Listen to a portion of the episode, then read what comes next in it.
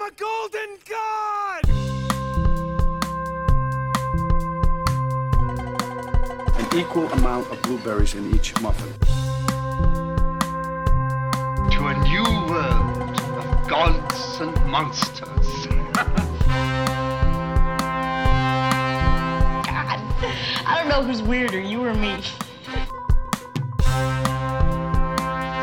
You just put the law in my hands, and I'm gonna break your heart with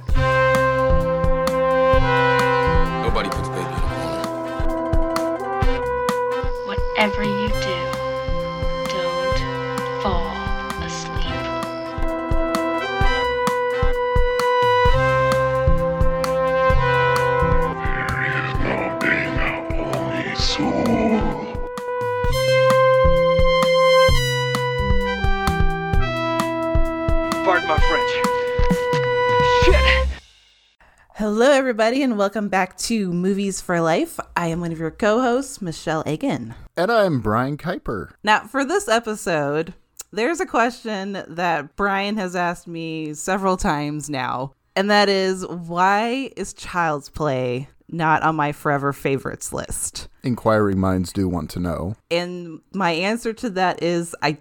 I, I don't know. It should be. It should absolutely be. Maybe it like transcends the forever favorite list. It's uh it's ethereal. It's above it all. It's if you know me in any way, you know that I am obsessed with Child's Play and with Chucky and always have been. You know, if I was redoing the Forever Favorites list, I would probably do it the same way that you did and kind of cheat and have it be like a tie between Tremors and Child's Play for my like horror category. Fair enough. But um, so we're kind of doing this episode as a little bonus, little uh, honorary forever favorites, talking about Child's Play and Child's Play 2. Technically speaking, if we're doing our you bring a movie, I bring a movie, you're bringing the first film and I'm bringing the second film because the second one is technically, well, not even technically, it is my favorite Child's Play movie of the series, of them all. And I love Child's Play 2 just as much as the the first one. I used to watch both of them equal amount of times growing up. So I grew up with both this one and the original. So I love it too. I'm, I'm kind of happy that it worked out this way um, instead of pairing up Child's Play with, with something else.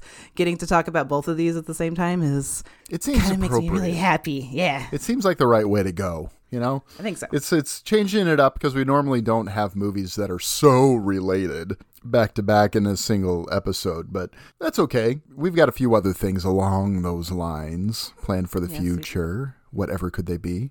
So this this will be fun, and uh, it's what's great about these. Okay, they're nice and short too. I mean, they just kind of clip along. There's no fat on the meat of these movies at all. They're just they just clip right along at as far as pacing goes. They're a lot of fun. There's some really good scares in all of in both of them, uh, but they have their own unique styles as well. So They're very different. yeah, So my kind of history with Child's Play and how it became like my favorite thing of all time. I don't remember the first time I ever saw it, but um it definitely came out of like sleepovers that my my older sister would have with her best friend and Child's Play, Child's Play 2, I think either one of them was one that they would watch. And of course being like the little sister, I would like kind of sneak in and hang out with them and that's I think that's how I was introduced to it. And the movie terrified me. Chucky was so scary to me when I was, when I was a kid, but it was that thing I should have known I was a budding horror fan back then because I was scared of it, but I still wanted to watch it like all the time because I loved it and it was really good. And to this day, Chucky is the only horror movie that I've ever had a nightmare about, like recurring nightmares when I was a kid. Were all about Chucky. Wow. I used to have to sleep. I would like when I would, I remember like laying in bed and if my door was cracked open a little bit at night, I would just stare at it cuz I could just picture Chucky like slowly coming in through the door and I used to somehow I thought this would work. Uh, I used to have to sleep with my legs like curled up because I had this like perfect image of my head of like Chucky popping up from the end of my bed with a knife and like cutting my feet off or something is what I was afraid of. It's a little kid thing. But like, like I said, like I had all these nightmares. I was so scared of him, but I still loved the movies and I would watch I still watch them constantly. My weird kid brain working. Yeah, that's great. my my history with Child's Play is I remember seeing the boxes when I was a kid. I would have been in like sixth grade. Now by then, I had been going and watching horror movies with at my friends' houses, you know, like sleepovers and things like that. So we watched. Uh, we were into the big, the big franchises like Halloween. Friday the 13th, Hellraiser, and Nightmare on Elm Street. And for me, I guess the idea of a doll being a killer, especially a cute doll like Chucky is, and in, initially at least, um, I thought, oh, that's kind of silly. That was my opinion. Those were the thoughts in my head when I was in, you know, 12, 13 years old. And the first time I saw any Child's Play movie was when I was 41 years old. That's right. I saw them for the first Yep. time two years ago in 2019. The end of 2019 was the first time I have ever seen any of the Child's Play movies. And I have to say, I watched them all. Um, and the first two in particular, I thought, "What? these are really strong movies. These are really uh, Yes. well-made horror films. I was um, showing, starting to show horror films to my youngest son at the time because he was really interested in it. Uh, we watched the first ones we watched were Halloween, uh, Friday the Thirteenth Part One, and Child's Play One and Two. And so his favorite of all of those was Child's Play one and two. Uh, Yes. So those were the ones that really that he really thought were were exciting. I, I mean, I think Nightmare on Elm Street might have edged it out a little bit when we watched that, but. He's also my son, so that probably makes sense, you know. Um, Yep. So yeah, it's it was just kind of a instant hit for us, and I was particularly taken by the look and sort of the fairy tale vibe of the second film. And I love the first one as well. I mean, when I think hopefully you'll hear that when we talk about the first film. Um, but that second movie just it floors me. It was one of my favorite first time watches of the year. It sort of ended up as an honorable mention, I think, in our pandemic discoveries episode. It was one of the first major articles I wrote about was about Child's Play uh, for Dread Central. Yeah, so it's just kind of, of it, it really kind of made a lot of contributions to the last couple of years for me. Um, n- Just the not the least of which is just enjoying the movies. I always feel kind of like a little bit of an outsider in terms of like horror the horror community because in terms of franchises people have their specific franchise that they're really into and it's usually nightmare friday halloween my franchise was always child's play Uh huh. that was always mine. He was always like my little franchise boy.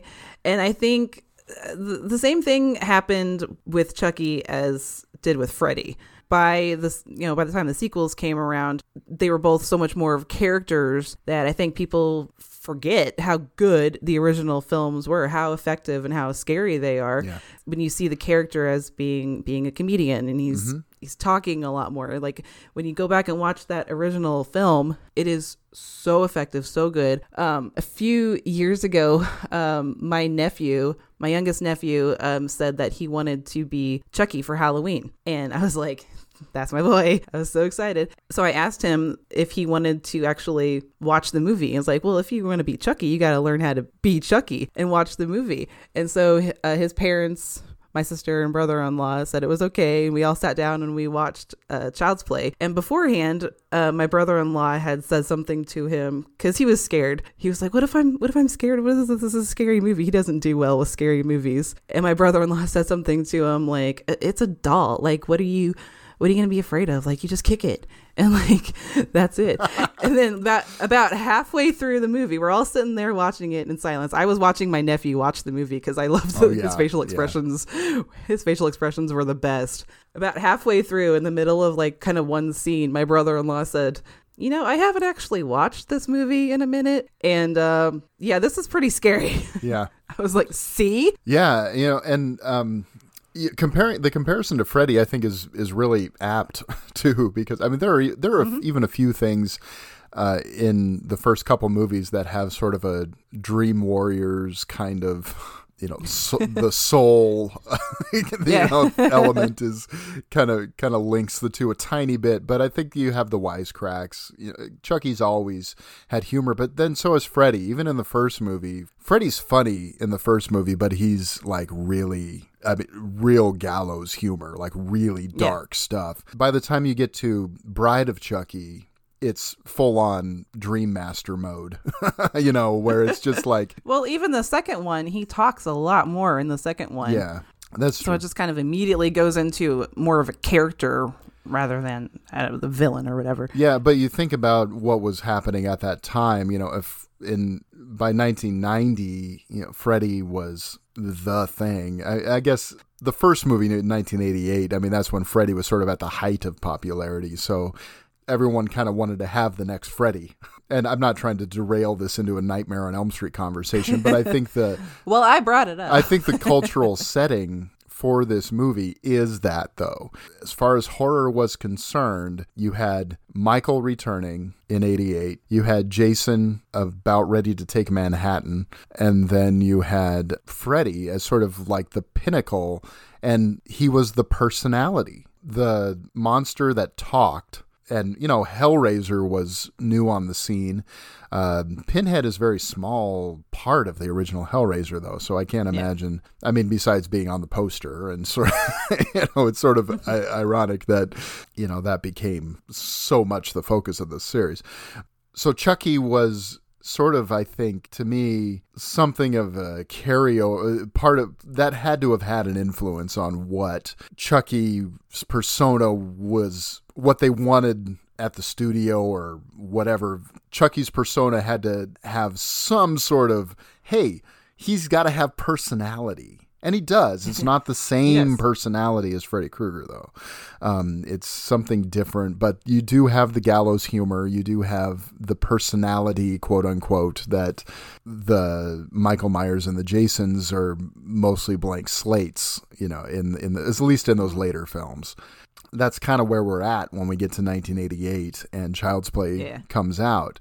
So Tom Holland, uh, who directed the first one, was kind of on a hot streak here. He had just done Fright Night, which was a big hit for its time. Um, and great movie, still a great movie. He was approached by David uh, David Kirshner about Kirshner. about directing the film. He had a script by Don Mancini called Blood Buddies. So one of my favorite things about just the whole franchise, which kind of again ties into both Nightmare and Scream, actually, uh-huh. the reason why I think Child's Play is a very successful franchise is because of Don Mancini has been he didn't I mean he wrote the original story. The his, his original script is very very different than what the first movie ended up being. But you know he was responsible for creating the creating those seeds and the character and he's been in charge basically of the franchise since then. Yeah. So there's that consistency uh like you have like with Scream, you know, with Craven directing them. Sure.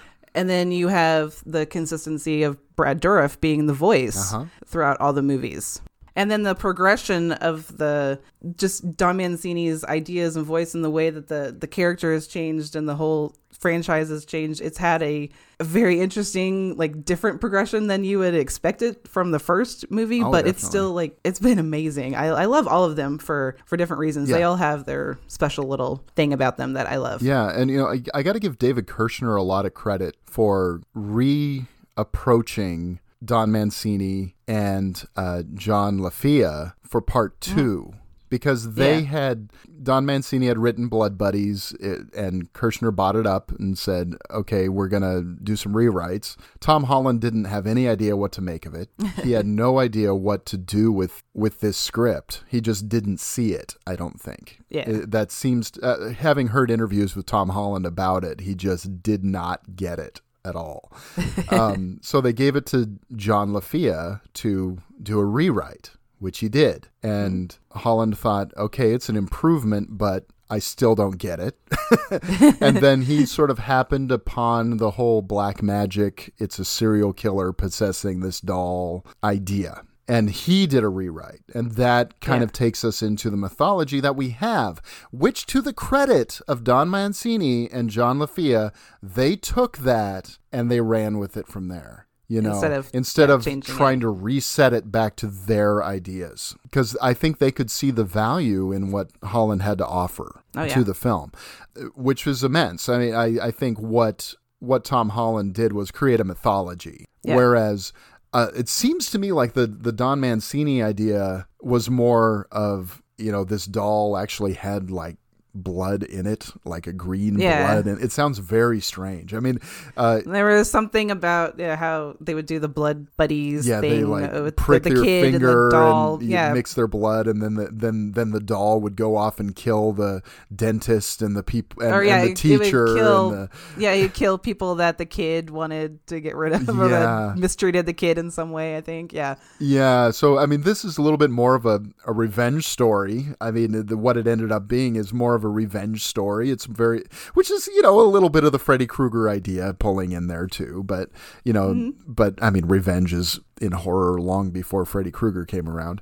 Um, so I think having that serial killer idea, because I mean, Brad Dourif was just so effective as this voice of this doll and this persona for the doll. It's like. Yeah, we're gonna I'm we're, we're, we're gonna keep that. voice. We're gonna keep that, but it seems like the original idea of just it being a evil doll is kind of what they did with the remake in some to some extent. I mean, you just have a doll Mm-hmm. that is just made bad. It's sort of like Christine, you know, in in the movie version of where the car is just coming off comes off the assembly line evil. There's just something in it that is just evil, whereas in the book it's bad to the bone. yeah, bad to the bone. Whereas in King's book, it's actually possessed by the original owner. Yeah. Uh, so it's something pretty different. Uh, So it's an interesting, uh, it's an interesting evolution, and I think what we end up with with Child's Play is it's probably more Tom Holland's creation I think so. than anything.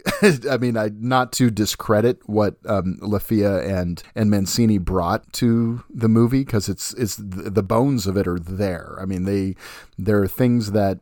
And frankly, there are things that ended up in the second movie that were cut out of the script for the first movie. So they they were both able to transplant some of those things into this new mythology that had been set up by Holland uh, for for the second film, which I think is great. And so you kind of have this beautiful nexus Yeah. of all of these different ideas. Sorry for the big blank It's- there. yeah, it's ultimately the first movie is not what Don Mancini originally intended, but yeah, like all of these people coming together and work, working and reworking on the script. I, it, it's just as good, and I mean, we didn't have Child's Play at all if it weren't for Don Mancini, who had the idea. Because I think he, um, when he was a student at UCLA, that's when Cabbage Patch Kids were a big thing. And he, when he was growing up, his father had worked in marketing and advertising, so he knew all about just the little tricks of the trade for advertising to children, which this movie actually is a comment on a little bit. That's what he he originally intended. Yeah. Yeah, he really intended it to be like a comment on how marketing um, works towards kids and and how like uh, one of the terms that he heard when he was growing up that's actually used in Child's Play three was referring to kids as consumer trainees, Yes. which is a little bit dark. But Yeah.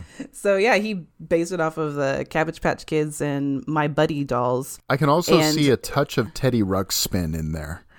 right? Oh Yeah, god, that thing was so creepy. when when I was a kid, I mean these I remember all of these commercials so well. So when Chucky came around, I, was I remember like, the Teddy Ruxpin commercials. yeah. Uh, yeah, when so when Chucky came around, he, it's sort of this instant recognition as this as being Uh-huh. something that could really be on the market. Frankly, mm-hmm. you know, Yeah. I mean, and that's one of the things I really like about Chucky as a as a concept and as a design because so many killer doll movies, even you know, you think about what are some of the others like Dolls, the Stuart Gordon film, or Yeah. um, Annabelle, or even like the Puppet Master puppets. You know, they're They don't look like dolls that kids would actually want. no, they do. They they look scary. They look like dolls that horror fans would want. They don't look like Right. dolls that any little kid, a six year old boy, would want to have and welcome into his home so readily. You know, and and so I think the balance that you have there is beautiful. I actually think Annabelle would have been way more effective, way more effective, way more frightening if it had just been the Raggedy Ann doll that Mm-hmm. the real quote unquote Annabelle really that was is. based on. Yeah. You know, because I think that the doll that they created is not scary. I think it is creepy looking, but it doesn't strike me as something that anyone would actually make as a doll unless they were making Yeah. it to be in a horror movie. And it takes me out of it. And you know, it's too much of a horror movie design. yeah, Rather than yeah, it is yeah, an it actual is. design. and not to throw too much shade at the Conjuring movies because I do like them, especially the first two. But um, oh yeah. but I think that's that's my opinion on that, and that's why I think Chucky is so much more effective and more iconic in so many Mm-hmm. ways as a as a because you I mean you can actually sell you could sell a good guy doll in a Toys R well Toys R Us doesn't exist anymore, but you know uh, wherever you buy toys, you could do that today if t- if Chucky didn't exist, and it would be like oh yeah. That's something that little kids would want to buy. And I love that maybe we wouldn't have some of those other movies. When did Dolls come out? It came out. Um, that's a good question. I, I need, I'm not sure. I thought it was like maybe it was 87 or something. Yeah, it's it's because it probably would have been uh, after Reanimator. Yeah, no, 87. You're you're right 87. on. Yeah. Well, he had Don Mancini had probably worked on the story. Like one thing that he said too was that you know there was um talking dolls and other stuff before, like the Twilight Zone episode course. of Talking Tina, the trilogy of. Terror doll. But again, the t- the Talky Tina is an, an innocuous Yeah. kind of doll. It just looks like a Chatty Cathy doll at the time. You know, it, there's nothing innoc- There's nothing that's frightening looking about it. Not like the the doll in Right. in, in, uh, in Trilogy of Terror is terrifying. but but it's also something else. It's not a child's toy. It's something else. But he also just wanted to take that idea of the talking doll, which had been introduced, which had, I think, been very effective on people. It had never yet been fleshed out into a feature length Right. film, which is another reason why he wanted to do something about a killer doll. And he created the the greatest one we have. Yeah, I can't think of one that is more certainly more iconic than Chucky. Some people might argue with me and say Annabelle, but I, I still No. I just I just don't think so. I don't think so. Yeah. Again, no shade And- on on the Annabelle movies, but I haven't actually seen the standalone Annabelle movies. I've only seen the Conjuring one, and I've seen all 3 They're I guess I've seen the first three, but I, I really like the first. I, I really like the Conjuring and the Conjuring Two. I really like those movies a lot. Three, yeah, it's all right. Um, but um, yeah, I I think those the the killer doll is just one of those great iconic things. Though it's it's a great idea. you know the I It's the horror version of Toy Story. yeah, it's the horror version of Toy Story, bringing something into your home that is innocent and apparently safe, but is actually dangerous and deadly. Uh, That's kind of every parent's fear, you know, that you have brought home something that could harm your children. And I think that part of what I wrote in, I wrote an article uh, for Dread about 18 months ago called Chucky more than mere child's play. And I actually compared it to The Stepfather, where you have a monster in disguise being willingly invited Yes. into a home to destroy a family. And that is that is what this movie kind of is. It's a, it has a little bit of of that underlying element of of a stepfather or a stepbrother being brought into a, a house who is dangerous, but hmm. people don't necessarily believe that they are. Um, so I mean that that article I, I I don't know. It's maybe I overthought it all but uh, it was the idea of child abuse being a theme of the film. And I think it's there. I think it's there. I still do. But I think more than anything is just this idea of innocence being brought in something that appears to be innocent being brought into a home but is actually deadly. And I think that is kind of a universal theme, you know, that goes beyond any of that other kind of thing. Because I've, we've all experienced that fear, I think. No, I agree with that. And I think they do a really good job of setting it up with the two main characters of Karen and Andy Barclay. They're um she's a widower. You know, which kind of immediately gets you, get tugs at your heartstrings a little bit. Yeah. And she's raising this little six year old boy on her own. And Alex Vincent in this first movie is just completely sweet with um, just his little kid voice. I always love the scene at the beginning when he's making breakfast for his mom and he's ter- he's doing a terrible job the, at it, but it's giant spoonful of butter on the burnt toast is just it's wonderful. and just him like walking around in his little footy pajamas. Mm-hmm. He they yeah they set it up really well. Like you immediately love both of them. Karen, like you said, you wanted Karen to be your mom because she's a great little mom. Well, Catherine Obviously, Catherine Hicks, Catherine Hicks is was the mom like, in Seventh know, Heaven. Yeah, Seventh Heaven, and then you know she was in Star Trek Four, which I know you haven't seen, but she's No. she's it's funny because she's kind of the love interest in that movie, which uh, Oh, yeah? you know is is interesting. Then you know two years later she's a mom in this, and kind of ever since then has sort of been cast as a mom. She's just got that uh, sense about her instantly. And she has said before that, you know, she wasn't in her personal life, she wasn't a mom at the time that she made this movie. So she felt a little like unsure about, you know, whether or not she could have that motherly thing about her, have that instinct and that sense of protection. But she really, really does. I love Karen, like one of my favorite horror moms. She is dynamite. Oh, she's fantastic. And I think um, Catherine Hicks, uh, she never really had one of those careers that made her a big, huge star, but she's always kind of been present. Uh, she's one of those kinds of actresses I really like having around, you know, I guess. Yeah. um, and she's terrific in the movie, and Andy um, Alex is so great as in that role, and um, and then Chris Sarandon. Come, I know that's getting ahead of us a little bit, but Chris Sarandon as uh, Mike Norris, the detective. Obviously, he had worked with Tom Holland before on Fright Night. Right now. This is sort of the height of Chris Sarandon movie star, you know, because you have Fright Night, The Princess Bride, and then Princess this. Bride, This is the, yeah. and this is the only one where he's not a villain, and he's really different in this movie than he is in either of those. He is. and I I really appreciate what he's doing here. I think he's really terrific in the movie. he has just the right amount of disbelief in the story of the doll being really alive, but also kind of curiosity that he's not gonna let it go. He's gonna look up into it and Yeah. see what's going on, and he wants to, you know, help the family. Yeah. He's definitely got a compassionate streak to him. Yes. You know, he's not just going to write this all off as insane, you know, I guess for lack of a better term. Because I mean, that's part of the idea of the movie is this is um the second movie I think is more of a kid's point of view movie and the first one is more of the adult's point of view more Yes. often. I think so. and which is fine. And this is a grittier movie. It's a darker movie. The city setting of the movie, there's lots of slums and tenements, and you know, sort of the, The fact that it's in the winter time yeah, too. yeah, it's got a chill to it. It's almost could have been, you know, just set it instead of his birthday, just set it as a Christmas movie. Yeah. This would have been a cool Possibly. horror Christmas movie, but yeah, like looking at it as being more from the adult's perspective, I think the original the original ideas and kind of not totally, but kind of the way that the movie plays out is that you're not supposed to be sure if Chucky is alive or if it's really Andy right. doing all this stuff. But you, you know, you can see little there's little parts where like when Chucky wants to watch TV, his head turns on his own. That one part where he blows up Eddie's house, you know, mm-hmm. you see the hand.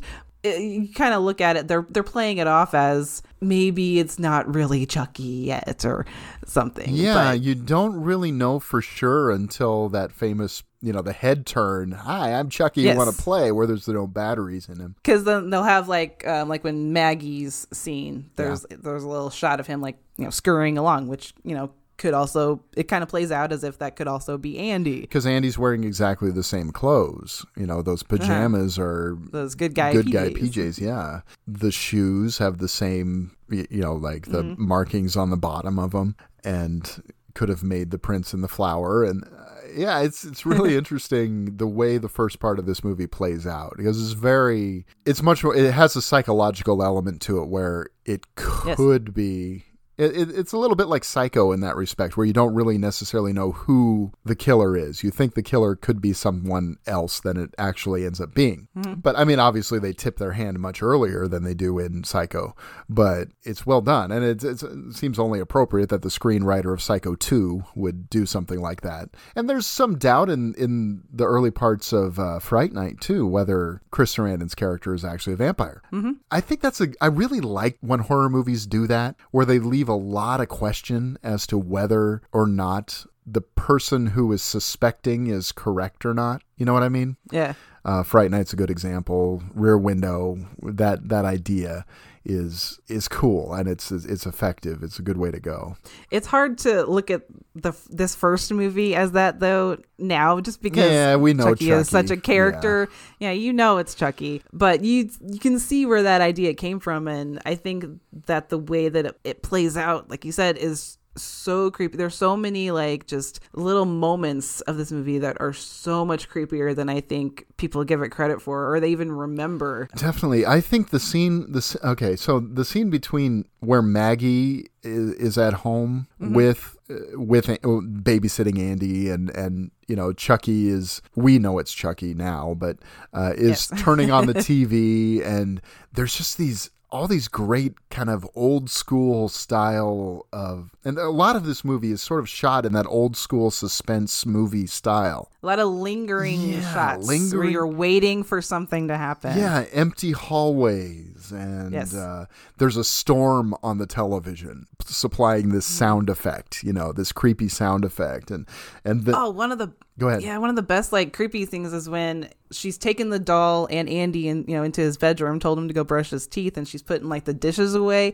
and all of a sudden when the the TV like blasts, Blasts on, on, yeah. that's such a good scary moment. And then she goes in the living room and Chucky's sitting there in the chair, and like yeah, she have that thing where she kind of ha- looks. And it's very creepy because it's always creepy when, especially when the toy or the doll is human Yeah.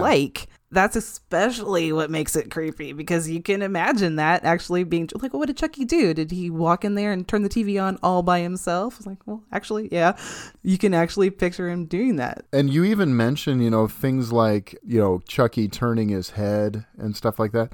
Those Mm-hmm. are things that the doll did though. The regular actual good guy doll did, even if it wasn't. it was i guess it was programmed to like whenever you would talk like directly to the dolls when he would respond even oh yeah even that first time that chucky speaks like in the um in the good guy voice when they when he andy first takes him out of the box and she's like show me how he works and even when he just he says you know like hi i'm chucky and I'm your It's friend so to creepy. the end. Yeah, that it's still creepy it, it is you know and one of my favorite setups for a great close it's not even the closing line but is hi i'm chucky and i'm your friend to the end I, I love that. I, I know it sounds like such a simple thing, but when you have the payoff of it, it's so perfect, and I love it so much.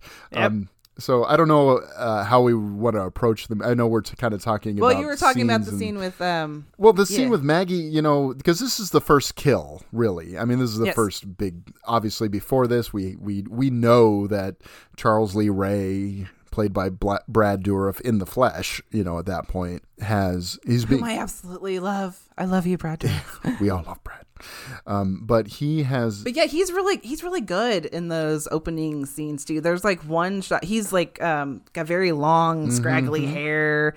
It makes him look even creepier. But just you can you can get like from his voice. Like his voice still kind of scares me sometimes when I hear it because all I hear is Chucky. Like there, he has something about like he can project when he says something to uh, Mike when they're in the toy store. Yeah. He's like, "I'm gonna get you and Eddie, no matter what." And just Yeah. uh, he's so good. Well, and he uh, casts some kind of black magic spell that puts him into this good guy doll, and there are clouds and see. Okay, okay, not I, the I'm- effects in that part are not as great. part of me is- thinks, you know, could you have come up with something more interesting than black magic? I, I'm I'm sorry, that's just the one thing that's just a little bit of a sticking point for me. I mean, I understand it does kind of drive elements of the story. There's you know, how he comes up with this whole thing where he need why he needs to get to Andy. Yeah, why he needs Andy. and it makes sense, but I'm part of me is kind of like. eh, it, it's one of those things that I don't know if it's aged as well as a lot of other elements of the movie have. That's my opinion. I just my and it's honestly it's a small criticism of the movie. It very No, it's it. very small. But I I don't know. I I Well, get without it, we wouldn't have that great chant. I know which which at the same time kind of makes me laugh a little. I know. I, sorry to say. I mean, I'm not trying to make fun I of your movie. I'm really not trying to make fun of your movie though. no, you're because not. because I, really do love it. But eh, so anyway, so that's we in that scene we also meet Mike, uh, Mike Norris, you know, who's the detective chasing him, and and and that's all great. And you know, we find out Andy wants a good guy doll so bad, and, and so I, am just trying to catch us up, I guess, a little bit. But if you don't know this movie. well, actually, uh, do we well, even actually, need to do that? I don't know, but From that scene in the toy store, you don't actually know what he's doing. no, at you that don't, point, you don't, you don't. which I think people kind of forget too. Yeah. it's like so. There's just like I love that one lingering shot on uh, the doll's face. Mm-hmm. After that, they show Brad Dourif is is dead, Uh-huh. and then it cuts to the cuts to the doll, which kind of could give you an idea of what he has done as he's transferred his soul from you know into the doll's body but you don't know for sure yet that that's what he's done that's what that chant means Right. so that's why it, it still kind of keeps up with the you know you're not really sure if the doll is alive or not for a lot of the movie Yeah. Yeah, that's right. That's right. And it's that's very true. But it, it does plant the seed in your mind that maybe it could be. Yes. Or maybe it's not. it could be maybe it's just like whispering things in in uh, An- Andy's ears to to make him do things. Ooh. yeah which is which is another thing that's so creepy with um little kids and their dolls like that one time maggie's babysitting and he's just like aunt maggie like chucky wants to watch the nine o'clock news Yeah. such a creepy little line you know coming from a kid for some reason Well, I mean, and you know, getting that toy and being so desperate to have it, and it's brought into, and you know, she ends up buying it from this, I guess, homeless man on the street uh, behind her work. oh yeah Her her boss, ahead. Criswell, yep which is. For those of you paying attention, uh, that is a little throwback to our Ed Wood episode. Criswell is the remember. Future events such as these may affect you in the future. in the future Uh, so he was Criswell was the one of the friends of Ed Wood. Um, anyway, little- doesn't really have it doesn't have anything to do with this. I, I don't know if that's even intentional as or a joke or or what that is. It's just kind of funny. I think that was a connection that you made Only maybe, maybe.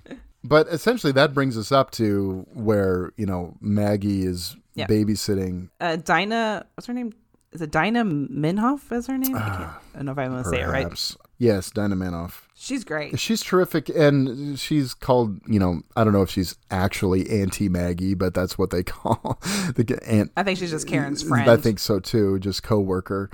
But like I was saying, so there's the storm on the TV, and then all of a sudden the phone rings just really, really loud, and and it's Mm-hmm. it's uh, Karen calling to check in, and then she goes over and she thinks she sees something behind the planter. She pulls the planter away, and there's nothing there. You know those kinds of Mm-hmm. classic suspense things. You know, creeping up slowly onto the planter and pulling it away, and there's nothing there. And then she turns around and there's and gets a hammer in her eye, uh, and falls out the window yep which is and you, and we don't see uh, who's wielding the hammer things like the flowers spread all over from like baking flour is spread all over the counter and the crash through the window and uh, that's a great moment too. I mean it's really a, a intense kind of big kill you know? That's the poster. Yeah it is a poster. It's not particularly gory though. You don't really see much of anything. Nothing really in this movie is. Uh, no no. I mean I, you got not as you- much as it would become later on. No, you got some you got some blood when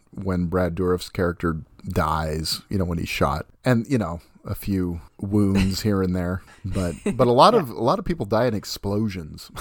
uh, there's there's there's a lot of explosions in this movie oh, I guess he does he does kill the kill the one guy and it's pretty pretty gory. that's the one point i don't like as much oh oh the uh the voodoo guy Yeah, exactly. You mean- yeah, the voodoo guy. the doctor um the whole scene at the Oh, um, yeah, the yeah, yeah, hospital the hospital. is Mhm. it- when we get to that, that's not really my favorite part, but yeah, it's okay. we'll get there. Yeah, the the electrocution. Yeah.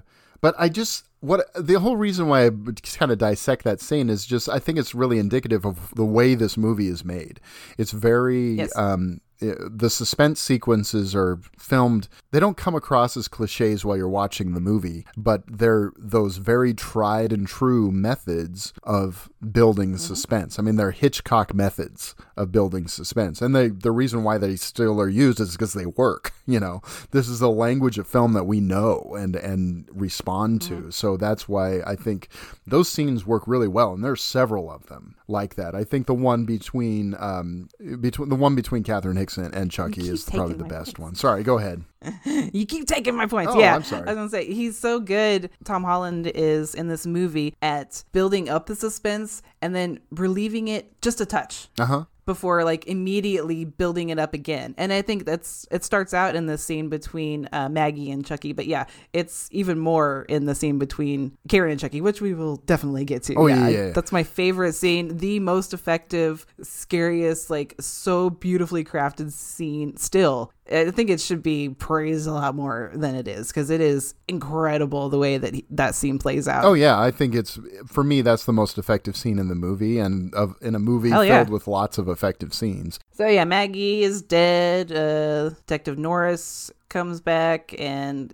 kind of suspects that Andy is responsible for it, like because of the footprints and because the uh, like the little moment where he says like take this to the lab and it's like the little toy, the good guy toy hammer is like Yeah. possible murder weapon, and the other guys is just laughing just at him like think it was seriously. hilarious. Yeah, I like his partner. He's kind of Yeah, he's I do too. Funny. He's a little bit of an asshole, but he's also a little bit of an audience surrogate for the skepticism of it all. Yes, he is. You know, And then the next day, I kind of I really like the scene of the next day when um, Andy's just when he's going to school because it's another kind of a hint of what Don Mancini was going with with like marketing to children and how popular something can be because as he's walking to school, he's got his Chucky doll with him. Which uh, another thing is like for, I don't know if this is just me, but just another thing that kind of shows the the innocence and like kind of reinforces the innocence innocence of Andy and just kids in general is like when they're carrying something that's almost as big as they are. Uh-huh.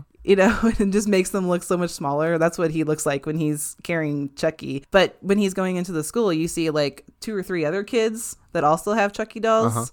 I thought that was a really cool little touch Uh-huh. yeah. just to kind of show like th- this is the big thing this is like the cabbage patch kids this is how popular it was and like every kid had to have this and this is how we we make money and market to children you know kind of his his idea that he was going with um the original script Yeah, and I think that's even brought in more in part two, where like the foster parents have the Tommy doll just Yes, in their exactly, closet, yeah. and then when the teacher sees Chucky inside the inside the cabinet, she goes, "Oh no, no toys," because it's like this is something that they see all the time because it's everywhere Mm. Yeah. at that moment. and then Andy and Chucky go to Eddie Caputo's house.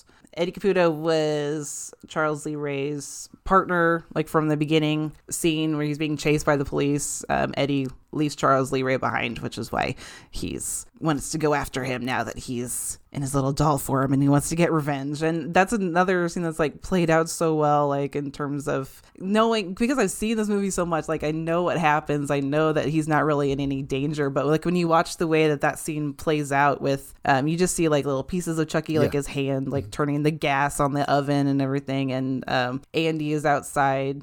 You know, looking for him. He's so close to the house Yeah, I know. you notice Yeah. and the little kid is so close i was like oh okay i see this now it keeps cutting back like inside and outside with him looking for chucky which eddie sees andy outside and hears him calling chucky he's like he's calling for chucky which kind of would make me think that he would have a little suspicion about that because Chucky, Chucky was, was his partner. nickname. Yeah, and and he it's something that that Charles Lee Ray went by. but i guess he wouldn't figure that like a, a kid would know who he was And, you know, the fact that he no doubt by this point would have heard that Charles Lee He's Ray dead, is yeah. dead. Yeah. anyway very cool explosion in the scene Great explosion. when I listened to the commentary from Tom Holland on this movie, there's a big explosion happens, and then he just says, that's really cool or something like that. Like, like he says that was a lot of fun. Well, I bet. I mean, obviously Which it's a, explosions always are, sure. obviously it's a condemned building, like a real condemned building that they blew up. It's which is kind of it's kind of fun when they do that in movies where you just know that this is a real building and they're blowing it up.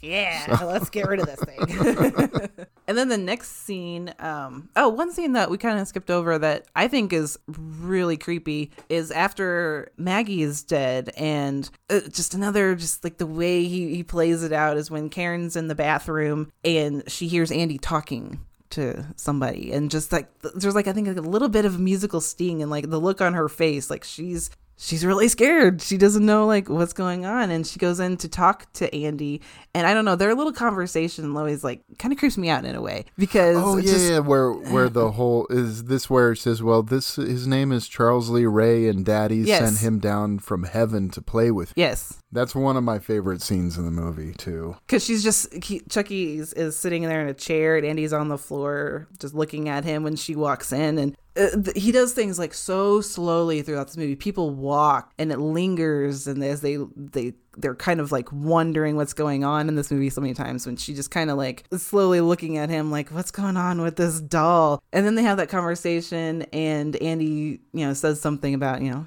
what else did you know what else does chucky say to you and andy says you know aunt maggie was a real bitch and got what she deserved which which is funny but it's also like It's horrifying. little I kids mean, should not be saying that yeah, yeah, this little kid, and it's obviously something that Andy wouldn't normally say. It's not Yeah. something that his mother. And she's shocked when he says it. Mm-hmm. It's like, wh- how do you even know that word? Is much less know what it means. You know, which he may not. The way he says it, it's almost like he doesn't really know what it means. probably yeah, I, I don't know like i said like i don't know why it just it gets to me like the way he says the lines like but it you know but it's true you know chucky is alive and when she picks him up and is like uh, when I don't know the, for some reason that shot when she's holding him is like and she says you know, like you really think that Chucky is alive do you like she has a very concerned look on her face like she's scared I think she's scared for her kid and also scared that it could possibly be true Yeah, kind of. I I think so.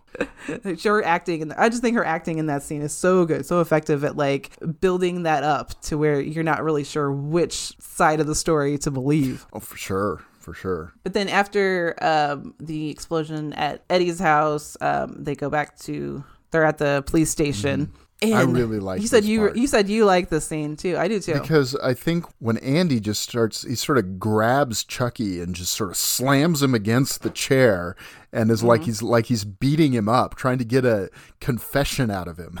you know, uh, Yeah. it's come on, you know, talk. well, and he says too, like you know, tell me why you lied to me about everything. Yeah, so it's like the kid is uh, Chucky has been talking to him, and obviously, I, I- yeah, that that part where he says, you know, that he's been sent down from heaven by Daddy to play with him, like that's probably something that he used to like get in good with the kid, Uh-huh, you know, and uh-huh. make him trust him. And now, like he's gotten him in trouble twice. Yeah. So no, he does. Daddy doesn't trust him anymore. And yeah, uh, and that that whole idea was sort of the impetus of the article that I wrote. Was this Yeah. was this idea of Chucky is trying to lure Andy in. So when. Andy finally he's he doesn't have the power at this point to really turn on his assailant, to turn on this manipulator because no one else believes him because why would they? Why would they? This thing is an innocent little doll. It it takes Karen that's a and good. Yeah, that's it- good. I like that. it takes Karen and Mike believing for him to have the power because he's only six years old, and you just kind of it, it kind of breaks my heart for this poor kid. You know, in these early scenes before the adults believe him. And what do they always say about kids in movies like this? Oh, they just make up stories. Mm-hmm. Yep. He's making up a story. Yeah, I mean, they even say that about you know the teenagers in in Elm Street, even when they Mm-hmm. know who Freddy is and they know the backstory. You know, it's like, oh, stop making up, that's true. stop making up stories, cut your fingernails, or stop that kind of dreaming.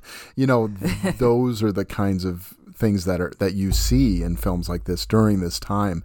Um, just the kids can't be trusted. Or the adults are refusing to believe that the killed the the kids are let me try that again. The adults just refusing to believe the kids. In every Yeah. situation. And this is common in all kinds of horror movies of, of this era. So um, I, I think this is having it be a little kid, though, it's powerful and kind of heartbreaking in this one, you know, because you know the kid's right. And you know the kid's not a liar. Yeah. He's he hasn't even really learned how to lie yet. My gosh.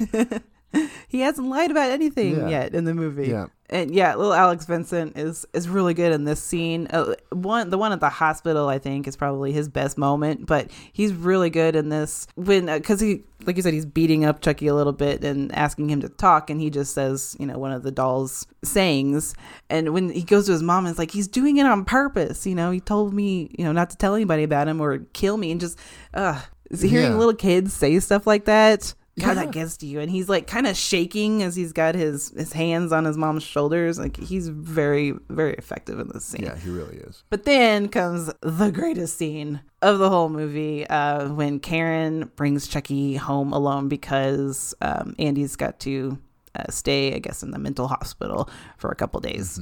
Uh, because of you know the stories he's telling about Chucky and like what he's he's basically been accused of killing two people. He has, you know, they but they want to At this point. they want to keep him for observation, as they Yes. euphemistically say in movies like this, right? Yes. But yeah, my God, this scene. Um, it's tour de force. I mean, there it's really It is. so effective. I haven't written. I actually haven't written a lot of articles about Child's Play over the years, but uh, one thing that I did do when I was writing for Wicked Horror, I wrote a, a whole article, not just not really an article, but kind of a visual article about this specific scene. and how effective it is and how well it works because like I said it's that thing that he that Tom Holland does in this movie that's so effective that is um he builds up the tension so well like there's no music at the start of it but he's still able to like build up that tension build up that sus- suspense and then release it just a little bit and then just immediately start building it right back up again Yeah, because what happens, she's got Chucky and she goes and sits down on the couch and like puts him on the table in front of her and starts like asking him to to talk to her and is like, well, you know, say something, you little bastard. I like how she kind of she like pauses. Yeah, quietly says bastard, like she's like she doesn't want to say that word, mm-hmm. like, but he just says, you know. One of the doll's sayings, and she has to kind of laugh it off. Mm-hmm. I'm like, oh no, of course that's not true. Like, why? Why am I thinking that this doll is actually alive? And the tension builds up so well like at, i think at this point because she gets up and she goes into the kitchen but the way that it's the frame is you can still see chucky sitting on the table over her shoulder as she's kind of she's facing the camera. And then um, it kind of does he does like a little play on like the mirror scare in a way in this part because she goes over and she sees the the good guy box is sitting there by the trash can and she go she goes out of frame it follows her out of frame as she you know she picks it up and then you know comes back in. Because you're kind of expecting because we had seen Chucky in the background you're expecting when she comes back to that spot possibly that he's going to be gone or that he's moved but he hasn't right. he's still the same. So you're you're you're just waiting for something to happen with this doll by this point in the movie, and then that's when she like she shakes the box and the batteries, fall out, and the the music kicks in there as she spins around and she looks at Chucky again. Chucky still hasn't moved, and that's what that it's so so tense. See, like, this is this. this is probably the most unbelievable scene in the movie because the box says batteries included. which no toy ever does. right? That's exactly right. As a as a parent, uh, the a number of batteries we've had to buy uh, when our kids were small, especially uh, for for toys. Was, I know. yeah, that's that's I always I always think that too. yeah. I know. That, that is the one that is the one moment that is truly unbelievable about this movie is that the batteries would actually D be included. Yeah, the the, the big They're expensive. yeah those are yeah. but again like like i was saying before like how slow the scene is also so agonizingly slow the way each little part plays out because she's slow after the batteries fall out and she whips around to look at him she he is not moving, but she just kind of slowly walks toward him. She slowly picks him up, and you're just kind of waiting the whole time because now we know, and he knows that she knows Right. there's probably something going on. So you're just you're waiting this whole time for something to happen for him to do something. And then like the best scare of the whole movie is when she opens up the battery pack and His- his, head spins right. around. And I love the way that plays out too, um, just because the voice he hasn't spoken in Brad Dourif's voice No. yet. It's still it's still the doll's voice, but it's just a little little bit different. Yeah, it's a little bit more aggressive. Yeah. Hi, I'm Yeah. Chucky. Wanna play? Wanna play? Yeah, it's a little bit more drawn out. It's just different enough to be like super super creepy. Yeah, and then she drops the doll, which then rolls under the couch. Yeah, so that line is like the release of that tension that's Uh-huh. been building up, and then immediately he starts building it back up again because he, he drops him. He rolls himself under the couch, and then nothing happens. Mm-hmm. Yeah. He still is not fully alive yet. The idea- So then we then build she- up the tension again. When she pulls When she- up the, the bottom of the couch and he's still under there. So You slowly, almost she's like, you almost expect him not to be under there in in yes, from from like a conventional point of view, and then she then when she sort of taps pokes him, you know, and he doesn't do anything. don't poke the killer doll. Yeah. So I mean, that's pretty. I mean, I can imagine seeing this when I was very young. You know, like when I was watching Mm-hmm. the Halloween twos and the Hellraisers and the the early Nightmare on Elm Street stuff. You know, when I was in sixth or seventh grade, I, I can imagine watching this and this having me sort of behind with my eyes closed. You know, because because this is tension ratcheted up to a level that is um, really intense. Yes. Because so what we know about horror films at this point is, you know, the doll's going to get up and stab her in the hand when she, t- you know, th- but that's not it's what gonna happens. be a jump scare. Yeah, the, you're expecting the There's jump scare. There's one. There's one when he says that line and his head spins, but then then he's back to being a doll again. Mm-hmm. And it's just, like I said, everything that they do is so slow. Like that just kind of creep builds up the tension even more. She like slowly lifts up that little flap Mm-hmm. under the couch. She slowly like drags him out, and he's still not doing anything. You're like, just do something already. Yeah. She picks him up again on the couch and like just I don't know his wild hair always kind of gets me. It's like Uh-huh. he looks so good, and she's she's feeling a little bit braver now. She's feeling a little bit. I think she's really scared at this point too. When she like is telling him again to talk, that's all she just wants him to do is talk for some reason. It's like you know he's gonna like attack you. Like come on, Karen, and she threatens to throw him into the fireplace. And then we have. And then he's like, okay. bitch. So now Chucky has to think about self preservation Yeah. and actually come alive. And yeah, I love that the first words that you hear from Chucky is like, You stupid bitch, you filthy slut. yeah. Which I'm gonna teach you to fuck with me. but yeah, that whole scene, like now the tension has finally been released, like for the whole movie. Yes, okay, we know Chucky is alive, Mm-hmm. but God, I love that scene so much. I think it's so uh, it's brilliant the way that he he shot it and the way that it's acted and the way that he pulls off every little moment, just milking every little moment of tension. Mm-hmm. Yeah, yeah, and now, um, obviously, she one hundred percent believes Andy because why wouldn't you? Uh, at this Mm-hmm. point, um, she has a bite on her arm to prove it.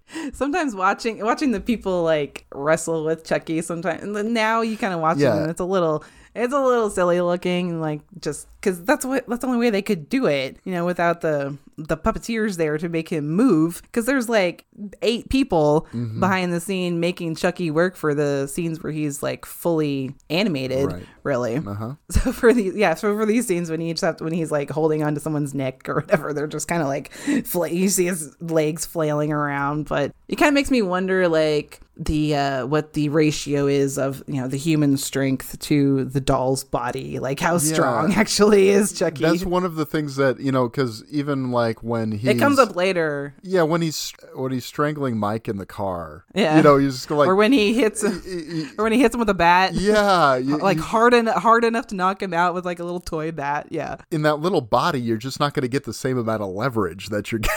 Right. so, so I mean, uh, one of the things that I commented on when I was first watching these movies all the way through was, boy, for the lake being the Lakeshore Strangler. Chucky sure doesn't strangle a lot of people in, in these true. movies, does he? You know, he, he does a lot of stabbing.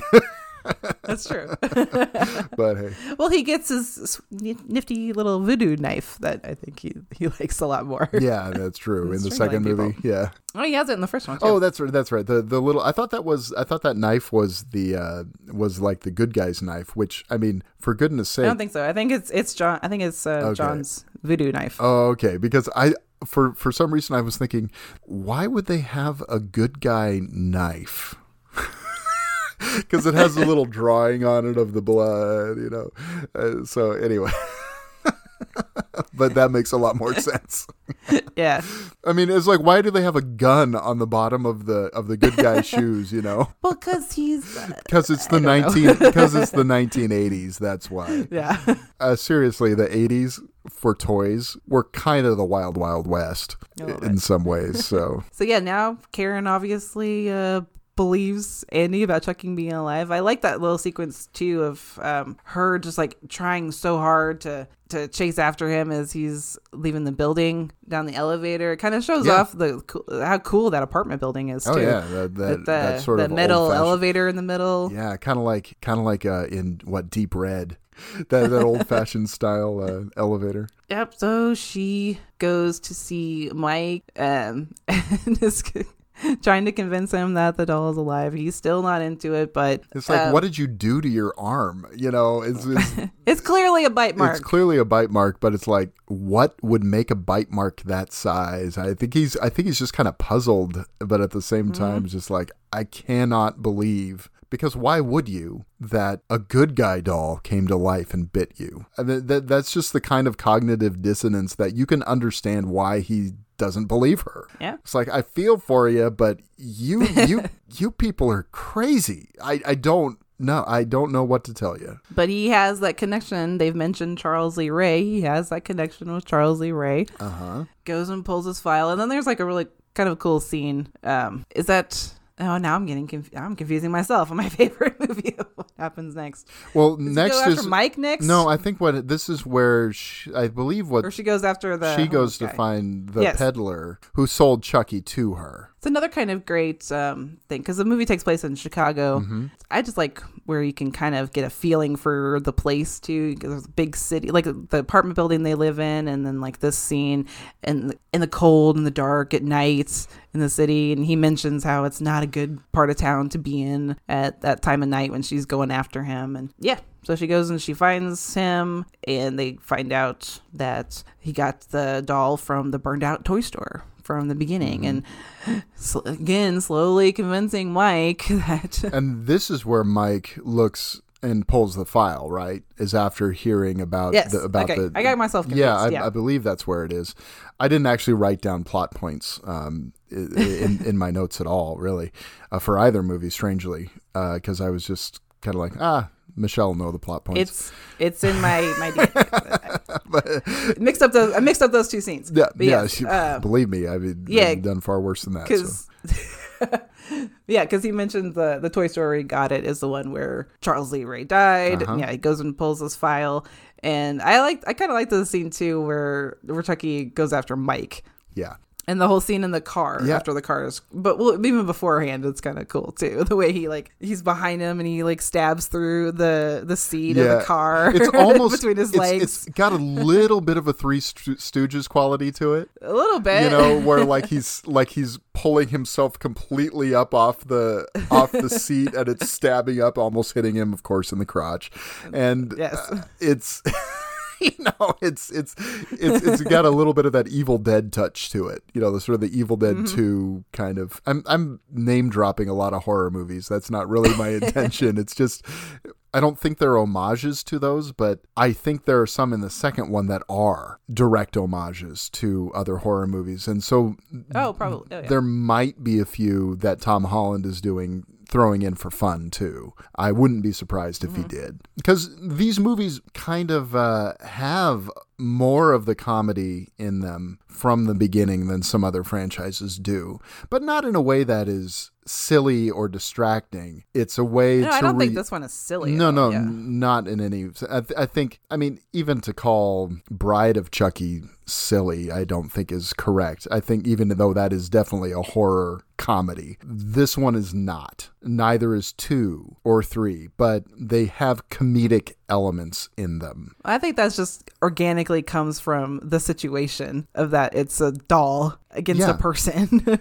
yeah. Yeah, and I, I think that this the second one I think leans into that a little bit more than the Yeah. first one does, but not it doesn't overplay its hand though either. Hearing a doll like curse, call someone a filthy slut, and try to kill a cop. it is kind Yeah. of funny. You know, it's It a, that tirade, you know, that he goes on uh, when when he starts yelling at Karen is pretty And there is funny. one, yeah, there's one hilarious part, obviously, in this movie that is my favorite. Is when uh, we're getting just going a little bit ahead. Is when at the before the final climax when he's in the elevator and that older couple comes on. It's like, oh, some child's left their doll in here, and she's sleeping.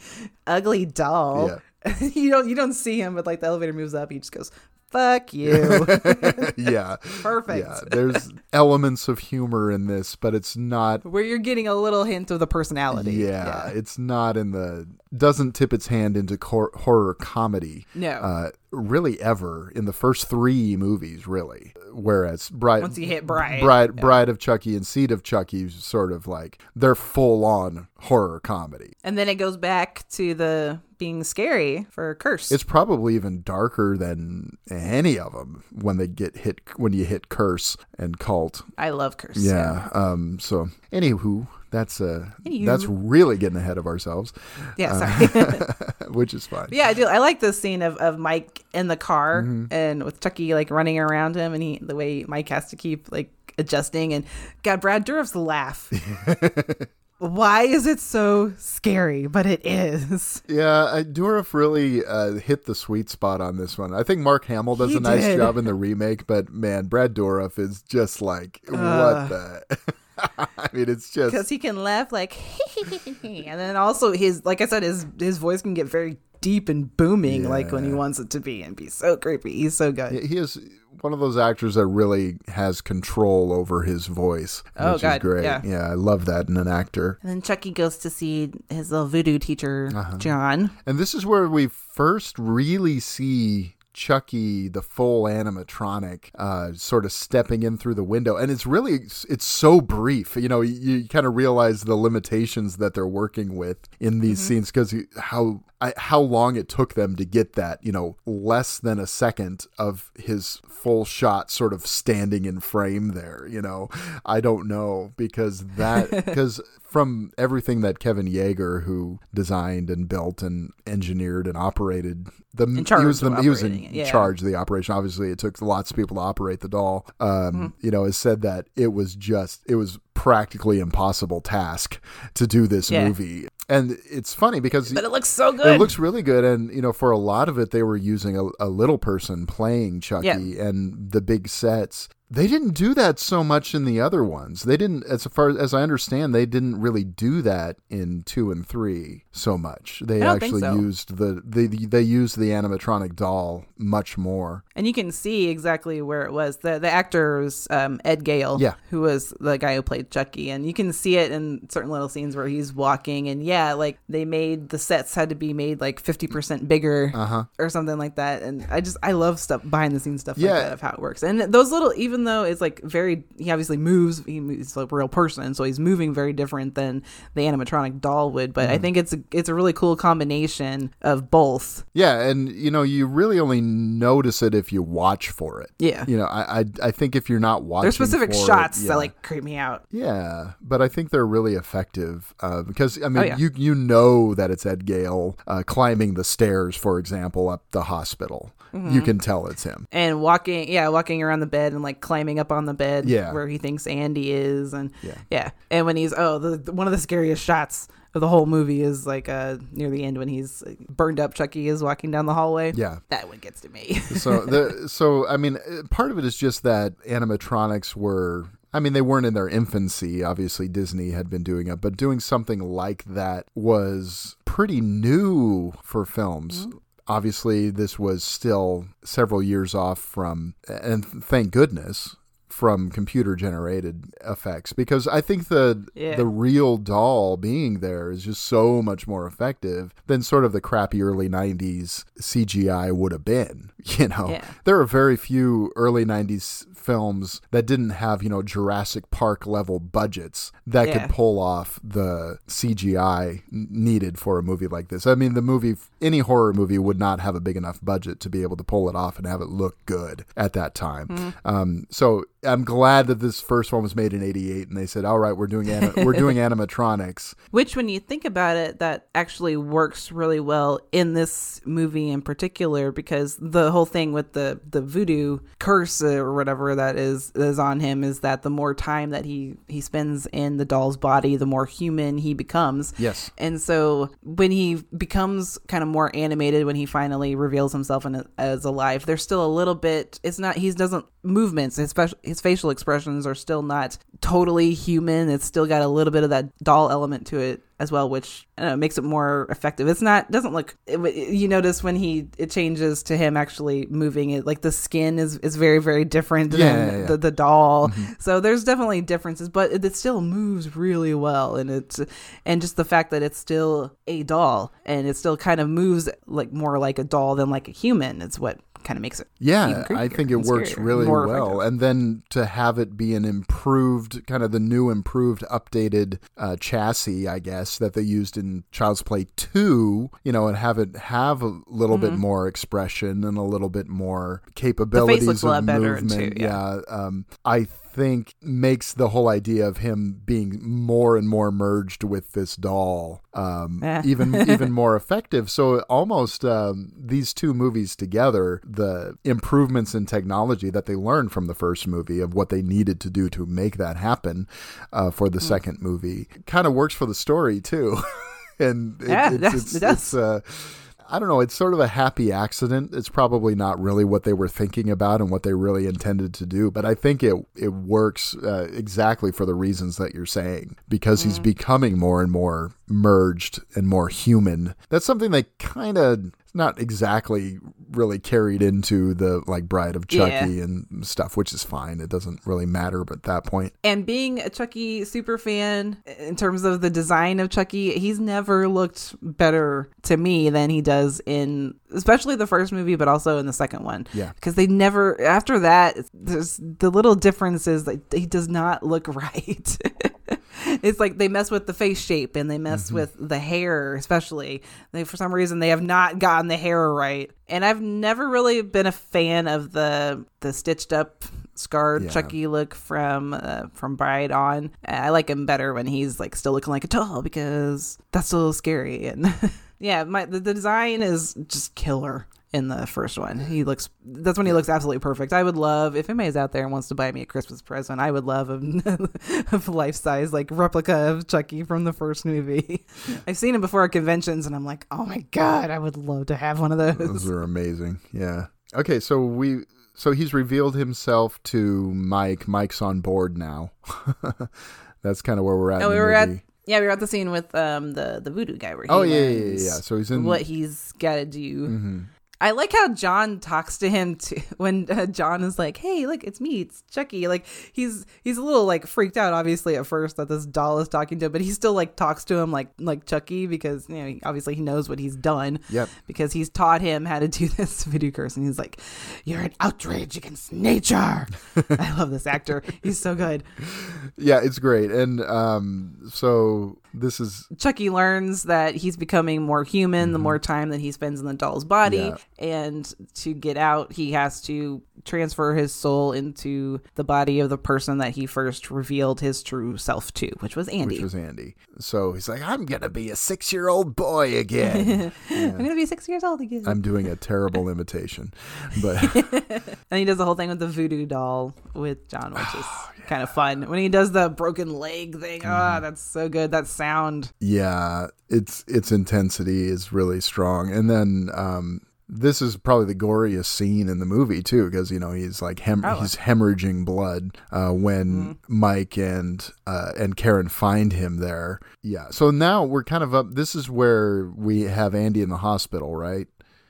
he's kind of getting ready because he knows i think he knows that chucky is going to come after him he sees him like climbing up the stairs outside uh, the hospital. And this is where Alex Vincent like really kills me with his acting is when he yells, you know, he's yelling for the doctors to come and help him like Chucky's, you know, he's going to kill me or whatever. And he starts crying in this scene and hearing a little kid cry and being like, he's going to kill me, you know, please don't leave me. Yeah. Damn. Well, I mean, the- that gets to you. And the adults in this movie are never really particularly malicious. They're just No, I mean, they're how do you trying to be responsible. Uh, he's trying to calm him down by giving him a shot, as is often the case in movies. You know, take this sedative, you'll feel better. Let's put you to sleep. like, so calm you down. You just killed me, mother. No, just kidding. That's don't need to worry. Yeah, so I don't really like th- this. The part where Chucky kills the doctor, it's a little bit too elaborate. It doesn't really. I don't think it really fits in with kind of the rest of the movie. The way he he puts the electroshock thing on his head and like electrocutes him. And I don't know.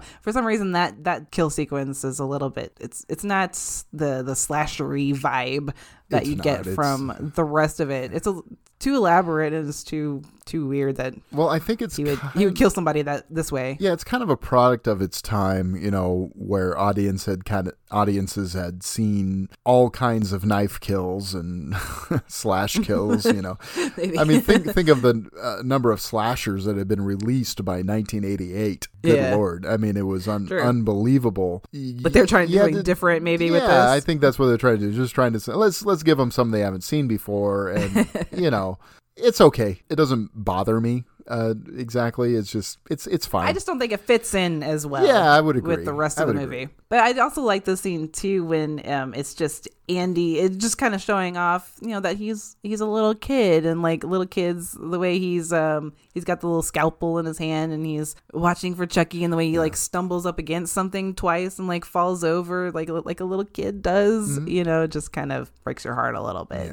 Just reminds you like what's really at as much fun as we're having like watching this doll, you know, do all this cool stuff. Like it kind of reminds you of like what the real stakes are here is that he's after this little kid. Yeah, and so I, so I'm kind of I'm kind of hazy here in a moment because he gets they get back to the apartment. Yeah, they go they go to the hospital looking for Andy and Yeah. um she had told him, you know, whenever he's in trouble to go home. Yeah, Andy gets back to the apartment first and somehow Chuck this is there's two like kind of unbelievable plot points that don't really work even though I can I can brush them aside when he comes down the chimney oh right, yeah. into the apartment. Yeah, Like, it's a gas you know how to do fireplace, you know. So it's the Like, how did you know, like, how to get in there and that you were going into the right apartment? Whatever. Yeah. Anyway, he's there.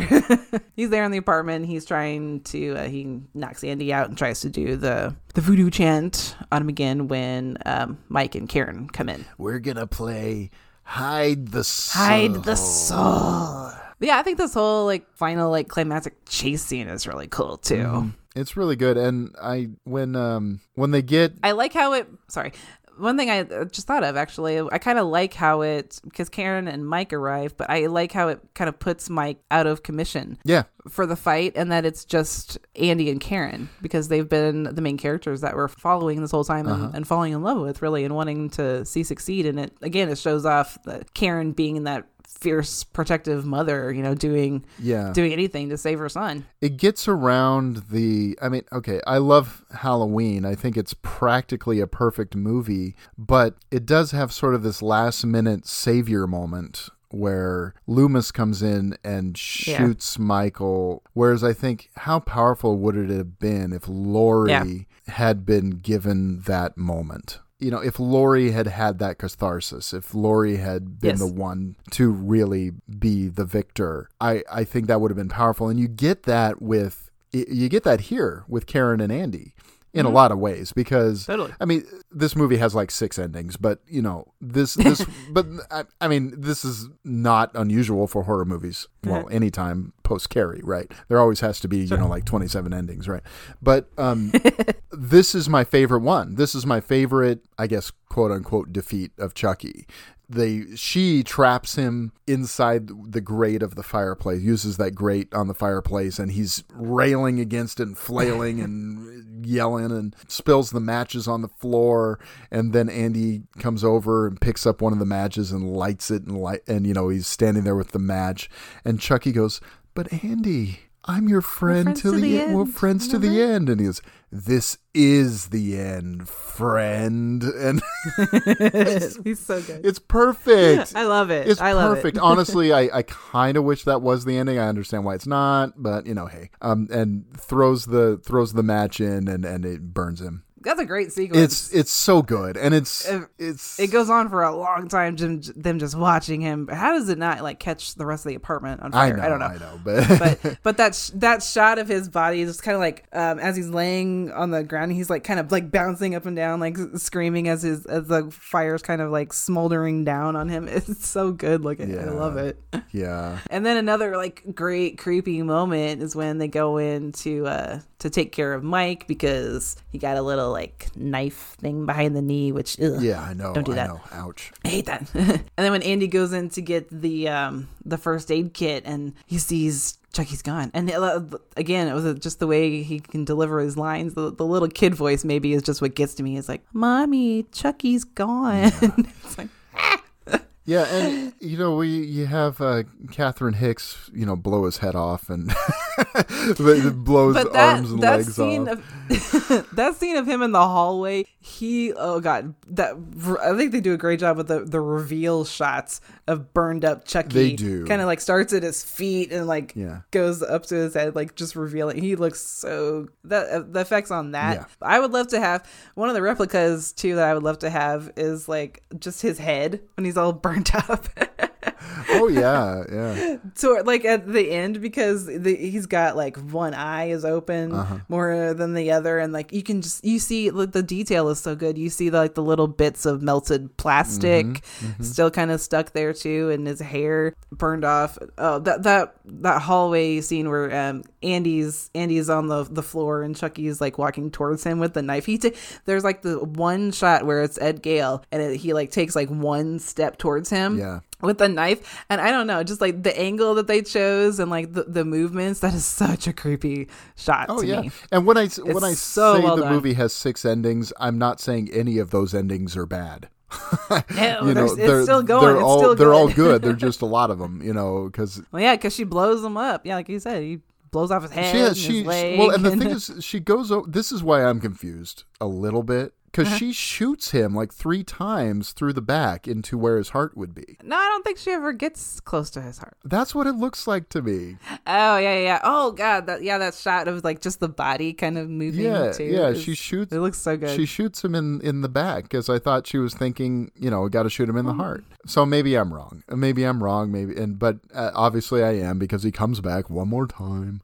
You know. another yeah another kind of unbelievable thing i like that they bring back the other i don't even know his name oh, I don't either. uh, the, other, uh, cop, Mike's yeah. partner comes back for that shot, and Don't again- touch any again, part of it. Yeah, it's just another kind of like building up the tension when he's like just playing with his Head, head. yeah. You know, you think you think he's he's gone, but the movie's not over yet, so something's gonna happen. Yeah.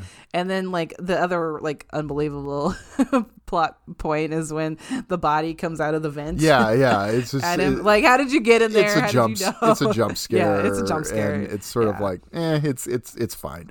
You know, it's a, it's a it's the Carrie ending, and it comes down, shoot it in the heart, shoot it in the heart, and then you finally Yeah. get the blood. But again, that that plays out so well too. Like just the, the body like pulling himself up by the curtain. Like uh, the animatronics. I'm Oh, the you, animatronics are terrific. So fucking this. good. And you know, you think considering that it's 1988, and you know these Hmm. kinds of things were kind of new. They they were, had done some things, of course, but it was not on this level. Uh, you're wearing your Tales from the Crypt shirt there, and you Yeah. know the the Crypt Keeper in its early iteration. Well, like you said, was Chucky, was the chassis of the Chucky from this movie. Um, Yep. just redressed it was fairly quote unquote primitive compared to where those went. Um, Kevin Yagher, I think, is I think he's a little bit underrated. Oh God. Yeah. You know how many how much stuff he's worked on? The stuff he did, the transformations he did on Nightmare 2 are Yeah. astounding. I mean, those I I don't I have a lot of problems with that movie as far as plot goes,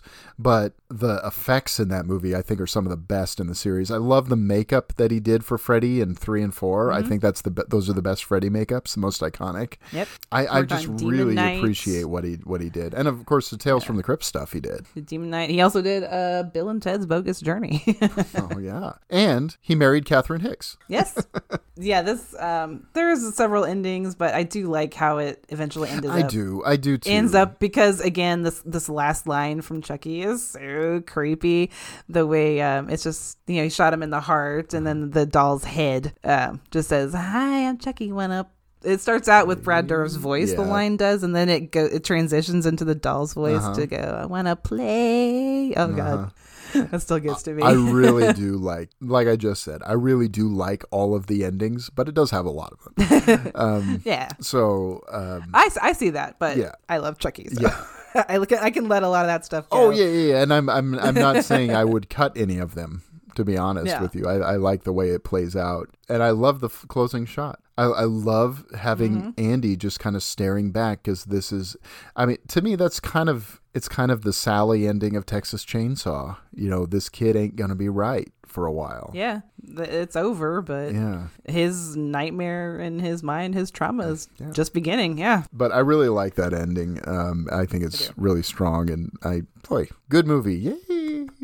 So that was Child's Play, my favorite horror movie of all time. I don't know what else to say that we haven't said already. I think it's it's so much better than either people remember like they haven't got like I think most of the ones that people latch on to now are the ones they like to rewatch or the more fun ones from from later on in the franchise. I get a sense That's that the- Bride of Chucky is kind of It's a probably the most popular. Is kind of a fan Yeah. favorite, though. Though uh, Don Mancini tends to disagree. He says that he seems to think that the fan favorite is two, which right on. I'm good with that. Um, though I do get a lot of commenting about uh, Bride of Chucky as just a fun movie, which it is a It is. fun movie. It is a fun movie. It's it's is. it's not my favorite, and neither is Seed. To be honest, I, I think they they just strike a tone that you know I like horror comedy, but I don't know. Those just don't really jive with you. That's fine. And, Yeah. and they're they're okay. Doesn't have to. They're okay. They're okay. I, I mean, they're just not really my thing. I guess. Yeah. Yeah, but um just going back to this original film, I think it is I'm not going to say it's underrated, but I'll just say it maybe people don't give it enough credit for being as effective and as well crafted a horror movie as it actually is. Cuz I think it just gets a little overshadowed by Chucky's personality and character that he becomes in the later movies. Mm-hmm. And I think the same is true because, like, when I I made a comment that I thought Freddy Krueger was the greatest horror villain of all time, but I made a caveat in the first movie. In the first movie. yeah, because he changed so much. Uh, Chucky, I don't think changes quite as drastically as that, but he does mm-hmm. change. He does get more of the gallows humor and more of the that kind of quippy thing going on, especially in in Bride and, and Seed. Yeah, anytime the villain just talks more is just it's less scary to me. It's less effective. Yeah. Anytime you hear more of them or see more of their personality, even though it's a fun personality, and I love I love Chucky in the the later movies mm-hmm. totally for what he becomes, but just as a horror movie, this first movie is a banger. It really It's my favorite. Will always be my favorite, and I'm so happy that I finally got to talk about it. Yay! Yay, yay, yay. Okay, switching gears over not too much, just a little bit to the sequel, Child's Play 2. Uh, so David Kirshner uh, approached, uh, obviously, Tom Holland was like, ah, I made my movie. I'm, d- I'm, I'm good.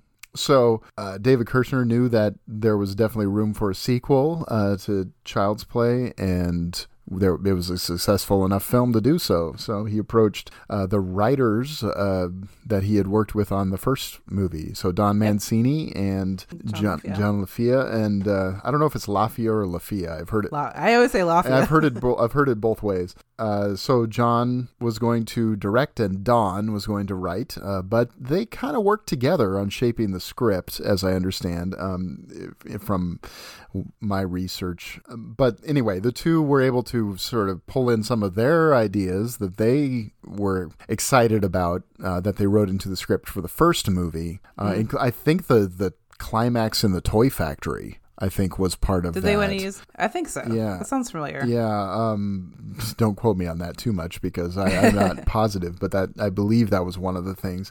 So about what I love about Child's Play two is okay, where Child's Play is the first film is more often from the adult's point of view. It has that very grounded, real world kind of feeling to it. This one is more like a fairy tale world. Yes. Everything looks big. It's very child's point of view. the look of the film is so different from the first one. The Mm-hmm. first one was very kind of dark and gritty, and this one is so colorful. Yeah. just in every scene, it's like so colorful and bright all the time. Yeah, maybe it's because I just wrote, uh, not wrote, but watched and talked about Suspiria. But I got just a little bit of that vibe rewatching this because there are even some elements of like ang- shot choices that are there's this distortion at the edge of the frame, and when the camera moves, it sort of has this sort of eerie, weird effect of of that movement and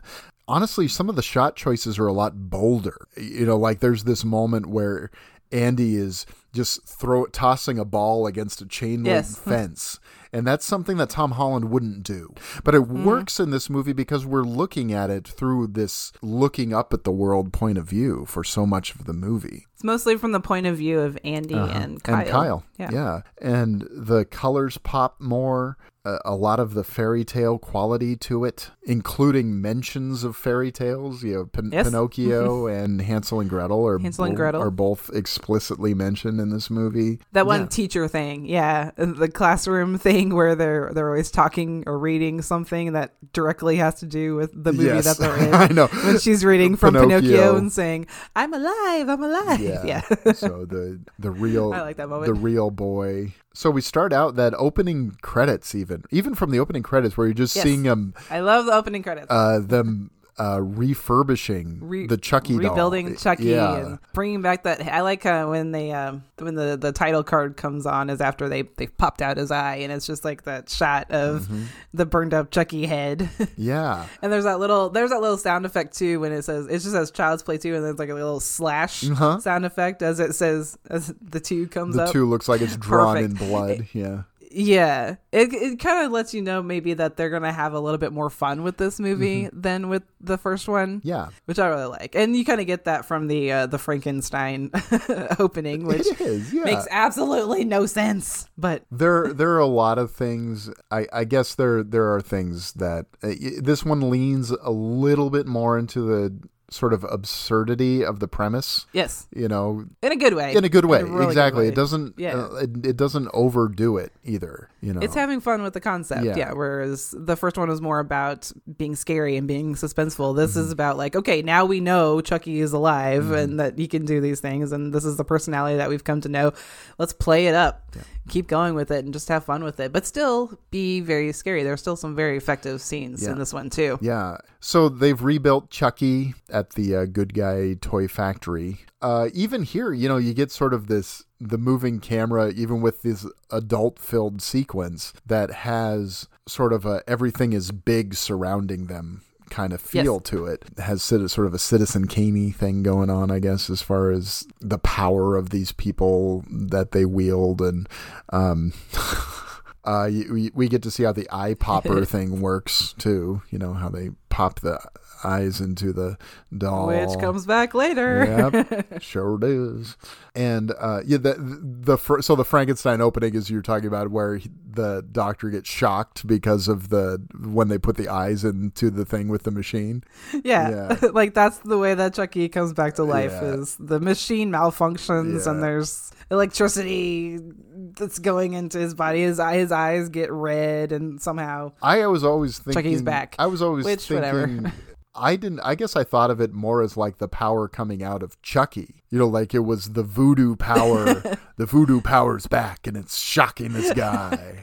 That's kind of what I thought. But, But, where would it come from? I He's don't got- know. The only thing that's the same is about him is the head That's because he's got a new, he's got a totally new body. that's yeah. I, I don't know. I I I don't really care either. And the thing is, it doesn't really matter because obviously because Yeah, we talked about I don't care. We talked, we talked about you got to destroy the heart. Well, the heart is destroyed.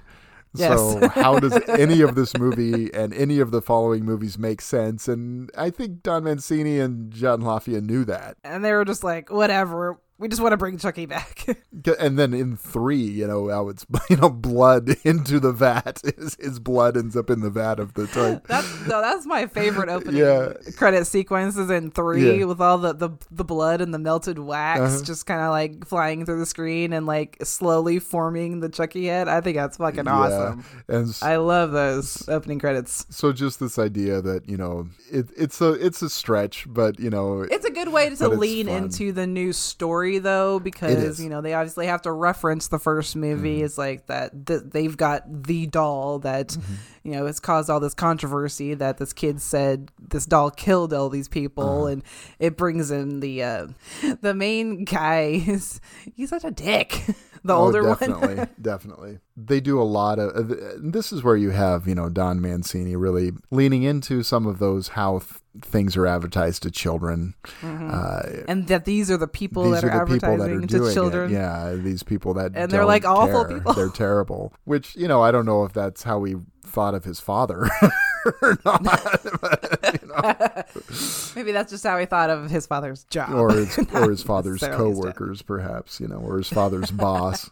maybe Um, but it does make sense for like how how he he's able to come back and then how he's able to find andy Yeah. it, it works in that way Yeah. maybe just doesn't work with his method of resurrection does not work well as well yeah it's it's it's nutty but it kind of works for the whole fairy tale idea of the movie so we end up with i like this cast a lot because we, of course we Oh, have yeah. alex vincent and brad dourif returning um, andy is now at what is it i don't know like a i they call it a like a child's trauma center Yeah. actually Yeah. so it's like which is run by grace zabriskie from Yeah. from twin peaks uh, which is Some Twin Peaks, baby. great and she plays a character named grace grace Yep. poole so I, I actually like Gerrit graham and jenny Agutter i think that's how you pronounce her name I, think? I yeah know. it's i've heard it pronounced different ways but i think they're great um, as phil and joanne the f- sort of Yes. foster parents here they're believable but they're a little intimidating because we're watching them from this point of view this child's point of view. Unfortunately uh, karen has been she uh, what do they say? Because she she testified she backed up, she backed up yeah. she backed up uh, his story in her testimony and she got sent to an institution because of it which i know that catherine hicks would have liked to be in this sequel but probably. Yeah that she has said as much but it, uh, it's okay. I think It would have been nice to have both her and Chris Sarandon back, but I think they said like budgetary constraints mostly prevented them from doing that. which i would think would definitely be the case Yeah. uh, so they came up with something very different uh, where you have these this sort of foster home situation, you know, where you're coming into this strange world as a kid, and you know, walking into walking into their house. Yes. uh, The first time you see It's it, it's so weird. It's a weird. house, and it's like because it's a normal, totally normal house on the outside, Uh-huh. just plain clapboard white house on a. It, I like how it's, it's also interesting this movie that it changes the setting so much too. Mm-hmm. We go from like the city with like you know buildings and skyscrapers and concrete, and now we're on just like a regular We're in the suburb street. Yeah. But yeah, their house on the outside looks so normal, and then they step inside. And okay, so my term for what this house looks like on the inside is I say it, it looks like it's spun out of cotton candy because everything in there is sort of that candy blue and pink. It's so weird. And it, it's just, and it's, everything is so big and sort of oddly sized and everything is sort of from these low angles Yes. with really wide lenses and so everything just sort of distorts at the edges it has a little bit of a like a fisheye yeah kind of look to it. yeah, and it's filled with antiques and this really fragile stuff, you know, that kids shouldn't, quote unquote, shouldn't touch. And uh, Which why are they foster parents? Yeah. they have all this fragile stuff. but I think that Joanne, you know, comes across as very motherly and sort of instantly, where and Phil comes across as a little bit of the author- authoritarian. He seems unsure, a little bit more of a hard ass. Yeah, yeah, but he's not. He's not. Not so much not in terrible. a terrible way. He's just he's an authority, but he's not he's not unduly terrifying or cruel No, or anything like that. He's, you know, an antique gets broken and he's like, "Well, I'm sorry to say you're grounded." You know, that, that it's that kind of a thing. I have no choice but to ground you both, you know. Uh, and the both that we're talking about, the other is the other foster child they have, which is Kyle, which is one of your favorite characters. Yes, Kyle is probably my favorite horror character, my favorite final girl of all time. Yeah. Definitely. I can't wait to talk, talk about her. But I just wanted to say, too, in um, when they first get to Phil and Joanne's house, I like that little moment that kind of gives you, you know, because this isn't, they don't mess terribly with revealing too much of the characters in, in this movie. But I like there's one little line in this that gives you a little bit of a hint of maybe what they're what they're going through. Because you know when they were talking to Grace earlier they've they've had a lot of foster kids in their care you know in the past. So that's this is obviously something that they do all the time. And then when they're talking about this little statue you. Know she says that you know her grandmother gave it to her mother and my mother gave it to me. When Andy asked you know and who are you going to give it to? she gets that look on her face that you know it kind of makes you wonder probably that they can't have kids Right. which is probably something that they've been struggling with. I'm sure. which, which is maybe why you know Phil is a little bit not not as willing to get as close to the kids maybe as she is maybe because he's he wishes it was his own kid because he has the line too that Andy hears later on is like he's not our child mm-hmm. you know? Mm-hmm. You just get like a little hint of their characters from that. I like that. I do too. but Kyle hell yeah Kyle is We meet her smoking in her room. Christine Elise Mm-hmm. looking badass. The first shot of her is her smoking in her room, wearing her uh, little signature motorcycle hat that she would Uh-huh. have uh, later on as Emily Valentine and uh, on 90210. Right. I think it was like the next year is when she was on 90210 Mm-hmm. when she started in 91. Yeah. But yeah, Kyle is. I, I'm just waiting for the moment when I can just like gush about Kyle because she is just absolutely my favorite um, final girl. Really, favorite my favorite horror character in general. For some reason, I've always like really latched on to to Kyle. There was a series of articles that I had when I was writing for Wicked Horror. Was uh, it was called Noteworthy Heroines of Horror and is just basically what it sounds like. Is I wanted to talk about just some of my favorite you know women characters in horror, but focus kind of more on the ones that don't get talked about Sure. as much. Mm-hmm. And then I want to write about like Laurie Strode or Nancy Thompson because you know we've heard all that stuff uh-huh. before. And the very I wanted to do it because I really wanted to write an article on Kyle, Sure. and that was the first one that I ever wrote was on her Yeah. Because she's my favorite. And not to brag or whatever, but this is just being a Chucky super fan and being a Kyle super fan. I actually got an email from Christine Elise. She found the article, she read it, and she sent me like a thank you email for it. And then when I got to meet her later on, like a few years later at a convention, like again, being a super fan, like I'm not trying to brag, but this has just been super cool for me because I love the whole franchise and everything so much. Like being able to go to conventions, I've been able to meet so many people from the franchise. It just kind of just deepens my love of it even more. Just they're, they're so excited to talk about it and meet people. And uh, did finally get to meet Christine Elise, and I mentioned this article that I had written about her, and she totally remembered it and remembered me, and just makes me love her and Kyle even more. That's fantastic. Yeah, that's really cool.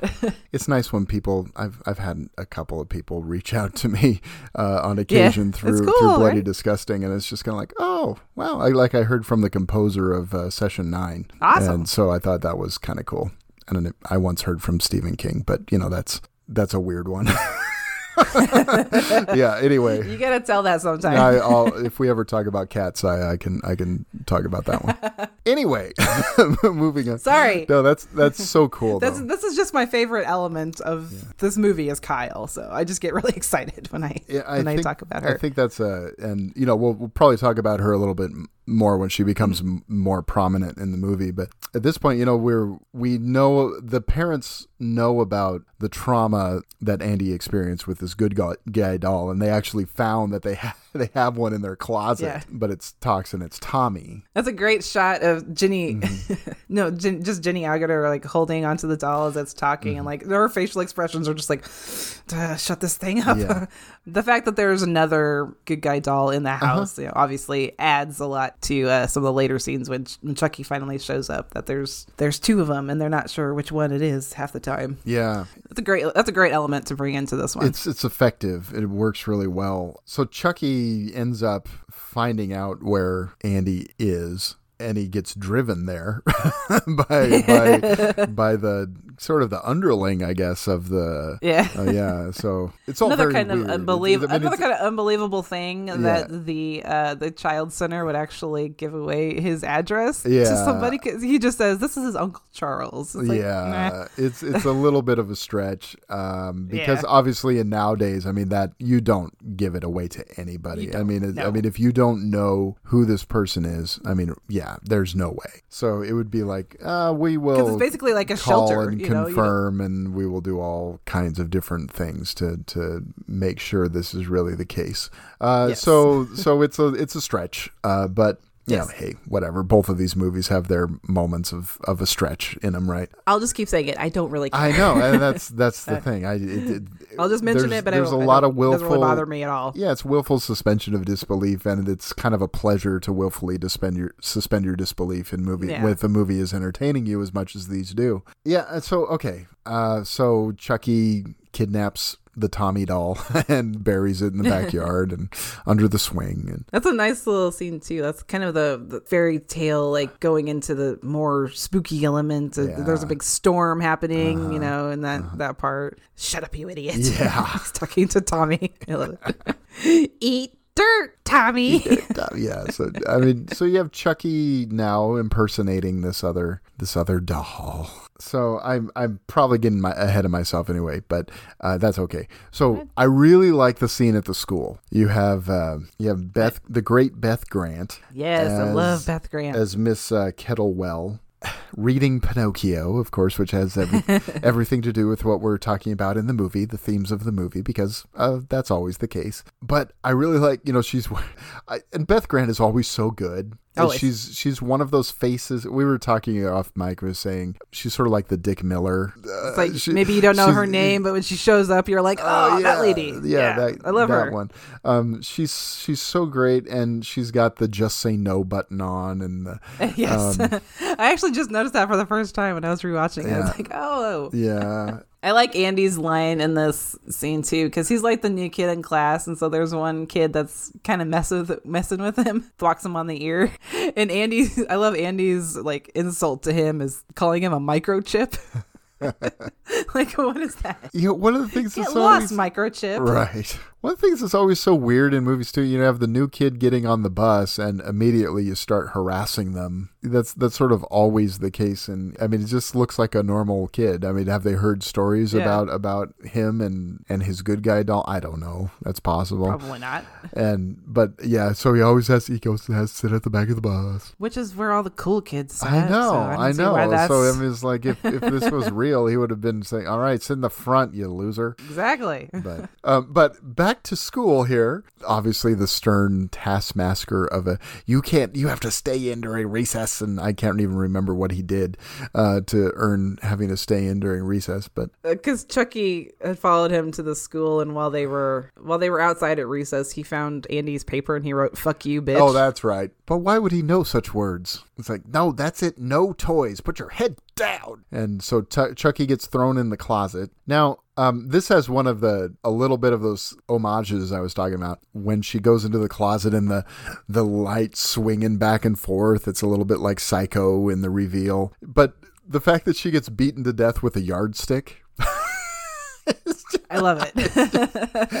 it's like, geez, how strong is Chucky? exactly. you know um but here we're also really these scenes were really showing off how much improvement they've made on the chucky doll Yeah. by this point he's slapping the yardstick in his hand it's a great gift too The way he's walking yeah the way looks he's so much better, walking so much smoother. Mhm. everything is just absolute next level as far as um, the practical effects and it's not gory we just kind of see the blood on the yardstick Well, first he stabs the her with window. a tire pump. Yeah, that, oh, that's right. Yeah, and, and she like blows off the thing. He like pumps it, and she just she gets blown off.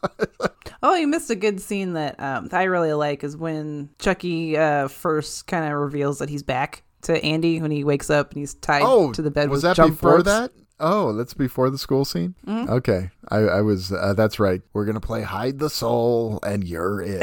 Right. It's a good it's a good moment for the whole family too. Mm-hmm. I think just kind of again like because I love Kyle, like revealing a little bit more yeah, about because she sneaks in Kyle- through his window. And because they've both been grounded for break. Oh, that's okay. I've really skipped a lot because because uh, they get grounded because Chucky beat Tommy to death. beat Tommy.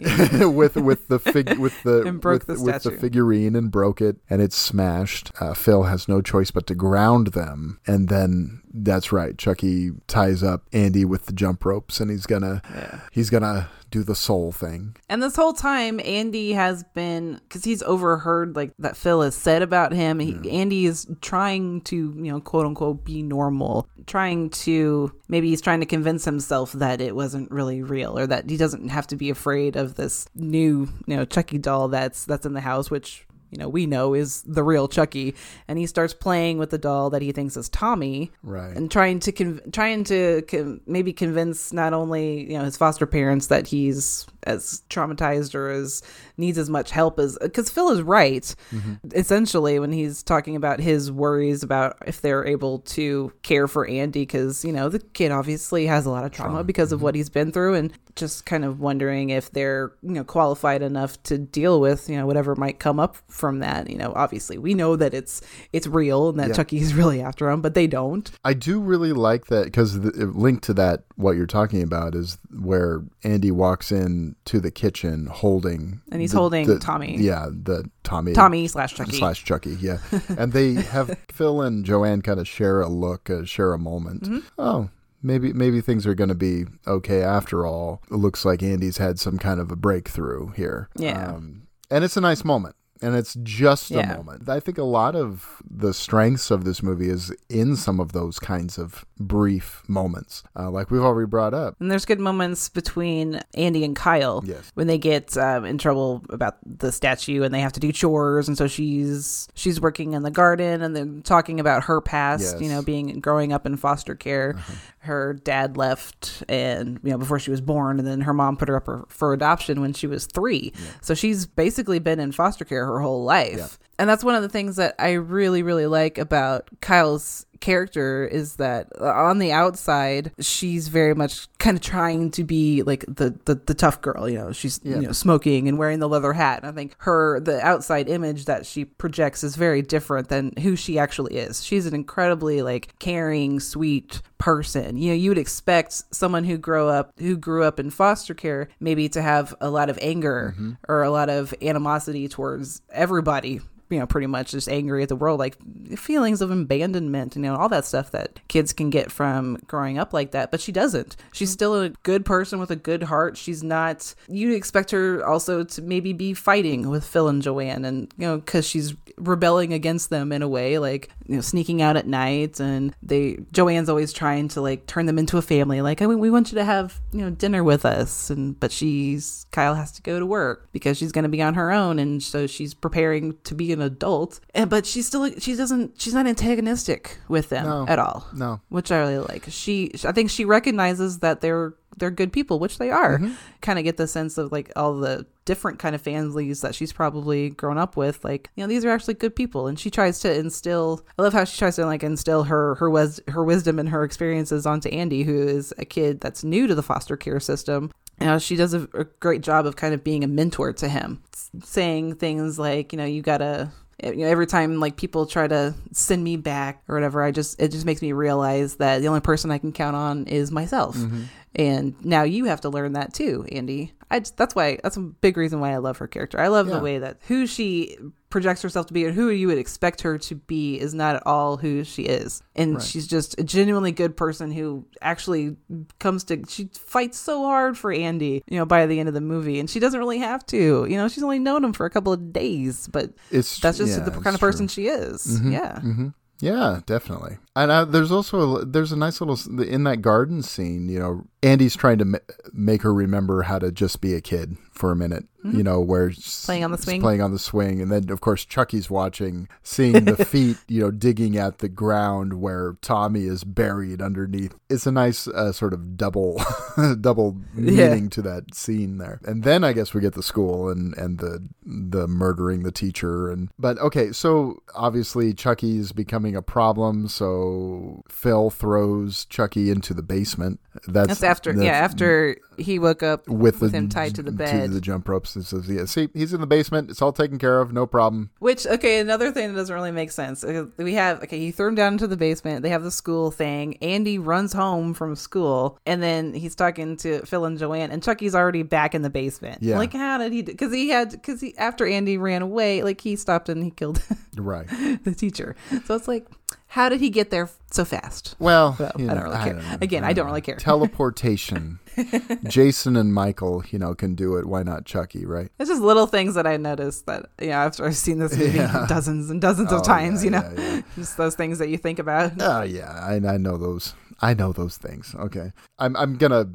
I'm not trying to speed us along. I'm just trying to think of some of our some of the sort of main sequences. I think uh, Phil's death scene is uh, really is next because Yeah. because I, I like how um, he uh, goes after him with uh, Andy does with the uh, electric bread knife. Mm-hmm. Yeah, and he's trying to find it, and I love uh, the way they they kind of um, Lafayette kind of sets that up in a way where it could be Chucky's hand going through Mm-hmm. Yeah. all of those things and picking up the bread knife. Then it shows that it's Andy, and you know Andy is going to sort of take matters into his own hands, and because no one's which good for him. yeah, he's been to this rodeo before, and so Mm-hmm. now he knows that he's going to have to deal with it on his own because no one's going to believe him. And so he's going after Chucky. He's got the electric knife.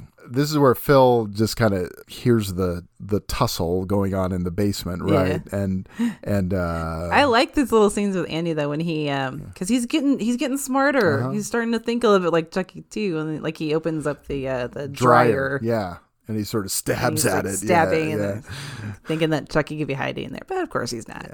But, you know, Chucky sort of tripping Phil down the stairs and hanging him upside down, and he reveals himself to Phil. And he, before Chucky sort of lets him go and he breaks his neck, How's it hanging, Phil? how's it hanging, Phil? He knows Phil is like, oh my gosh, I was wrong. Andy was telling the truth. Chucky gives him that one moment to have that realization. Yeah. Kind of makes you feel bad for him. Definitely. And I think that in I mean you can I never for one moment go Phil's an asshole No. but at the same time you're kind of like oh just believe him come on believe him you know Chucky's real Mm-hmm. but I mean, why why would you believe that I mean as a as a human adult parent as I am Right.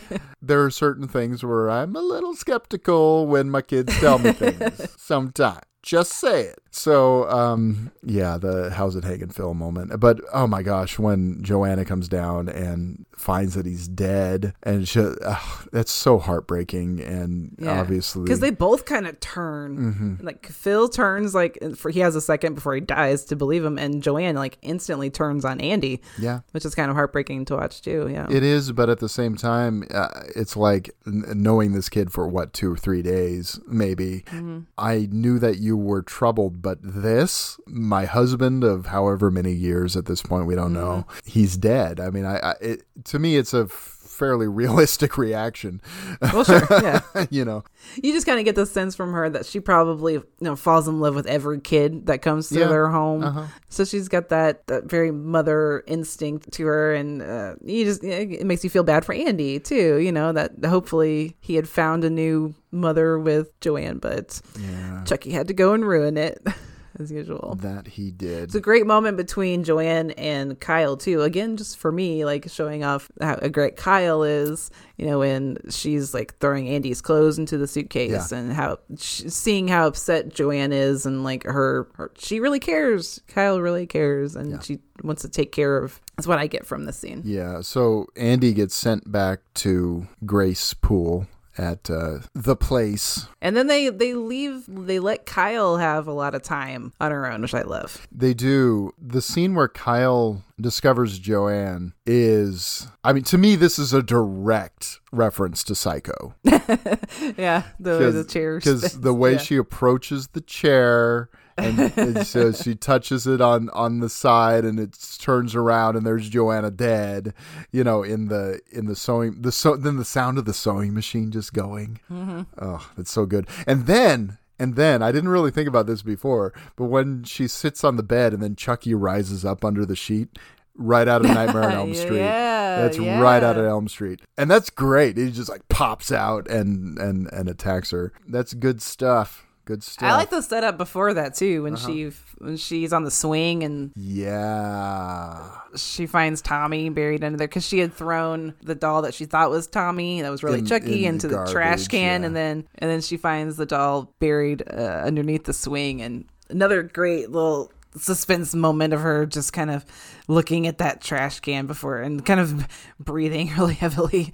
And like um um that doll better be in there. And of course he's not. Yeah. kind of going back to the how effective the that kind of tension building moments are from the first movie. Oh yeah, and you know it's it sounds like uh, John Lafayette really didn't have or Don Mancini really didn't have much to do with the first movie after they wrote their elements of it. i don't think so Yeah, and and John Lafayette had I I don't know if he hadn't had like extensive filmmaking experience, but you would never guess it from this movie. It just is like this looks like the work of someone who has studied the masters and knows exactly what he's doing. It's it's just really effective uh, work in this in as a director. Uh, early work. I can't remember if it's his first feature or if it's just an early feature, but man, it's really effective. You know, it's it's very like this is made by a pro. You know, someone on Yeah. a level with a Tom Holland. but it's got enough of his own style, very Oh, different yeah. from what Holland Holland does in the original. That you know he brought his own style and personality, and because it's a totally different movie, and he, it needed that anyway. Yeah. and yeah, so he totally did a great job. Yeah. Uh, so now Chucky gets kidnapped. Essentially, He kidnaps Kyle. really. that's what I meant to say. Chucky kidnaps Kyle. I meant to say Kyle gets kidnapped by Chucky. That's what I meant to say. Ugh. I love the scene of them So in the car. the scene in the car where he's just sitting in the seat next to her is just like buckled up in the seat next to her is really and then she gets she's pulled talking. over She's talking to him totally normally. Yeah. i love when they get pulled over Shut the up and dri- get real. This is a station wagon. yeah right right it's like all right pull over and again you're seeing the doll just how effective um, kevin Yagher's work is on this movie puppeteers who made that thing work are Yeah. it's astonishing his fa- his facial movements, Uh-huh. like the progression from the first movie to this one, the way when he's talking and animated, his facial expressions are so much more advanced and they look so much more real. They're amazing in this one. yeah then of course his nose starts bleeding I like when um, like, the cop asks him what his name is, and he when the cop asks what his, name is, and he just goes. Chucky. Like, Obviously, not the way a doll would say it, but the cop still believes it. I like it. It's a fun Very moment. funny. It's like you've heard of dolls that pee. Well, this one bleeds. It's a it's a really good scene. It's really funny, but not in a way that is dismissive. again it's just having fun with the character that's Mm-hmm. coming coming out of chucky a little bit more in this one and also kyle just being the badass that she is and kind of going with the flow with this friggin' alive doll Yeah. next next to her. Like she's just like totally normal but she's on but she's on guard and she's ready Mm-hmm. to to fight when she's got the chance. I like the little uh the little action sequence that takes place here with the car and her trying to like run him over. She brakes really hard and he goes flying out of the windshield and, and she tries to run him over. But then he, he gets her again and makes her take him to the the child center to go get andy I love this part because they uh, hit the fire alarm, so the place empties out. Grace brings Andy down the stairs, and she's just there holding Chucky, like really close. she looks so traumatized Yeah. in that her facial expressions is amazing Yeah, because you you go to behind and you see that Chucky has a knife to the back of her head, Mm-hmm. and it's um oh, it's really well done. Yeah. Um, and Chucky kills Grace, which is makes me very sad because I I, I, I love know. Grace Zabriskie. I love her. That's a good moment too, Mm-hmm. though. Just when she, immediately, like Chucky is not about like pretending to be a doll anymore, which I kind of love in this movie. Because as soon as uh, she grabs him, he just immediately comes alive. Amazing, isn't it? And starts stabbing her in the chest. That, that she lands on the copy machine. Yeah, What? Haven't you ever seen a dead body before? yeah. That's what I was gonna say. That's kind of a funny line that Chucky has, like good gallows humor. Uh-huh, like obviously, this kid has seen a dead body, which is not a good thing Right. at his age. Right. but it's also kind of like their little connection that they have together in a way. I don't know. Yeah, it's good. It's good. And- Shows what a jerk he is. Yeah. So Chucky and Andy like head out, um, and they jump into the back of a newspaper truck. the Chicago Sun Times the Chicago Sun Times. because they wanted to get a positive review from Roger Ebert. Actually, I, I when I saw that, I looked up to see if there was a Child's Play 2 review on RogerEbert.com. I couldn't find one. I found one for Child's Play. and He actually Ah. liked the first one quite a bit. Yeah, so, he liked Child's Play. yeah. So I don't think Siskel did though. I don't know. So, yeah, but but Roger Ebert gave the first movie a good review, so maybe the Chicago Sun Times uh, truck in there is a little bit of an of a hey, thanks, Raj. You know, Little nod to you, buddy. Thanks. could be. We were going to use the Chicago Tribune one, but uh, Yeah. but Siskel, man, ugh. This is a good moment too when uh, Kyle is uh, chasing the truck in the station wagon and Chucky like flips her off. Yes, Because that comes back later on It does. too. It does. Yeah. I actually thought in the first movie, at the end of the first movie, when his body is kind of dying, I almost expected the little charred finger to form to form into a finger Yeah. to flipping him the bird, but it doesn't. Okay, and then like the greatest sequence of this movie is the climax Yeah. at the Play Pals toy factory, which is like probably the greatest setting Oh, it's great. I've seen. One of the best like settings for like a, a very prolonged. I think it's like a half hour that they're in there. it's it's a the- good the twenty minutes at least. Yeah. Yeah. Um, and this is a short movie to have so much of your. I mean, obviously. If you have a set like that, you want to utilize it, right? You want to Oh, put yeah. it in your movie. But there's lots of there's all these great kinds of uh, little traps and stuff they have to Yeah. escape. You know, the eyeball uh, thing that puts the eyes into the stabs the eyeballs into because they have little points on them. You know, there's kind of Mm-hmm. weapons. You know, there's the one that sort of bakes them so they the plastic hardens or something, and then Yeah. and it has sort of like this this mechanism that closes like a guillotine. You know.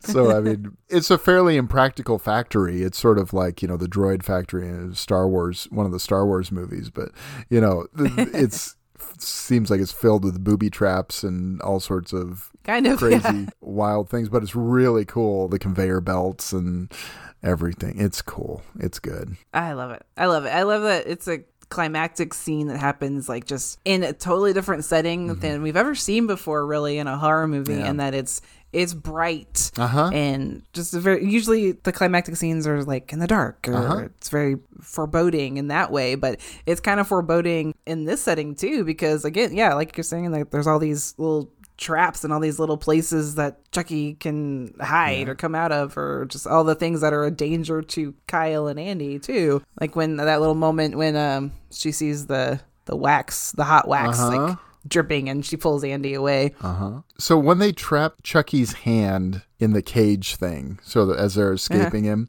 and he rips his own hand off, and it's like mm-hmm. bloody because he's becoming more human. Mm. I actually like grab my wrist during that scene because that is like, ow.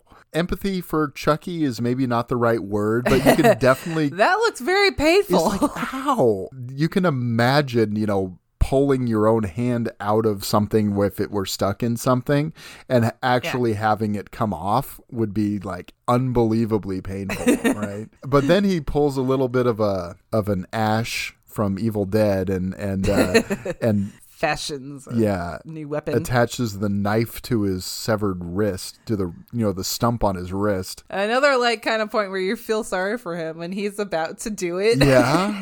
I You're like, that's gonna hurt, Chucky. Just so you know. Yeah, you know, and I Oh, I love the part. No, before this, this when the scene opens, when they're just kind of like running through the maze of the good guy boxes. oh yeah, ah, I love that. one. that's really great. And then you know he sort of blasts. He gets uh, Kyle drum drops a bunch of good guy boxes on top of him. I love that.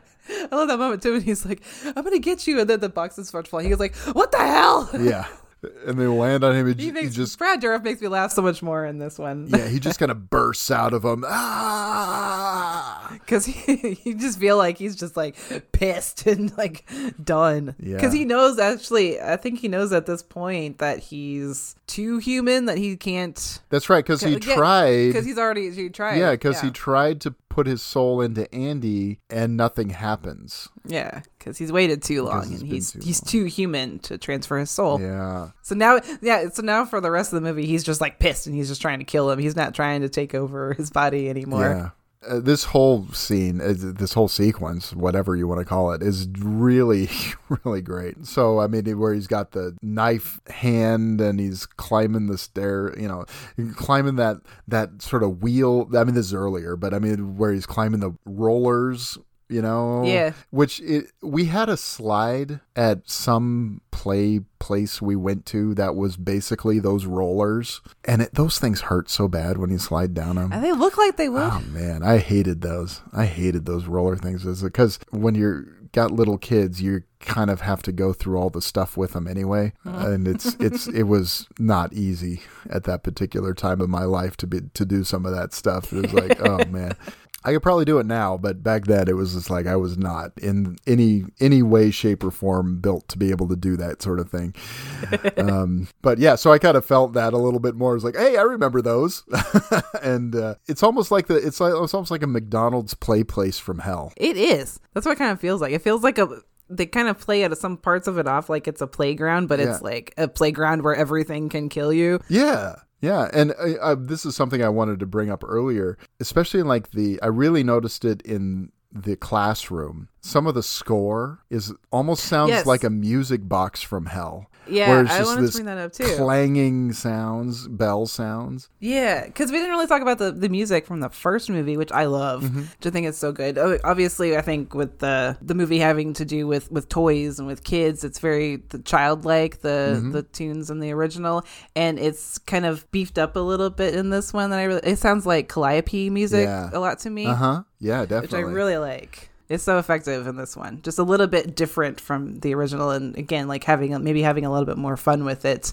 going for that kind of yeah, like music box or fair kind of element. yeah. Really cool. Yeah, that's that's really really good. Yeah. So you know, gosh, Chucky getting caught in that box thing and sort of turned into the, That that okay, that machine where the little arms, like the mechanical arms, like push in through the box to like I guess attach to attach the parts Uh-huh. Yeah. onto the doll's body.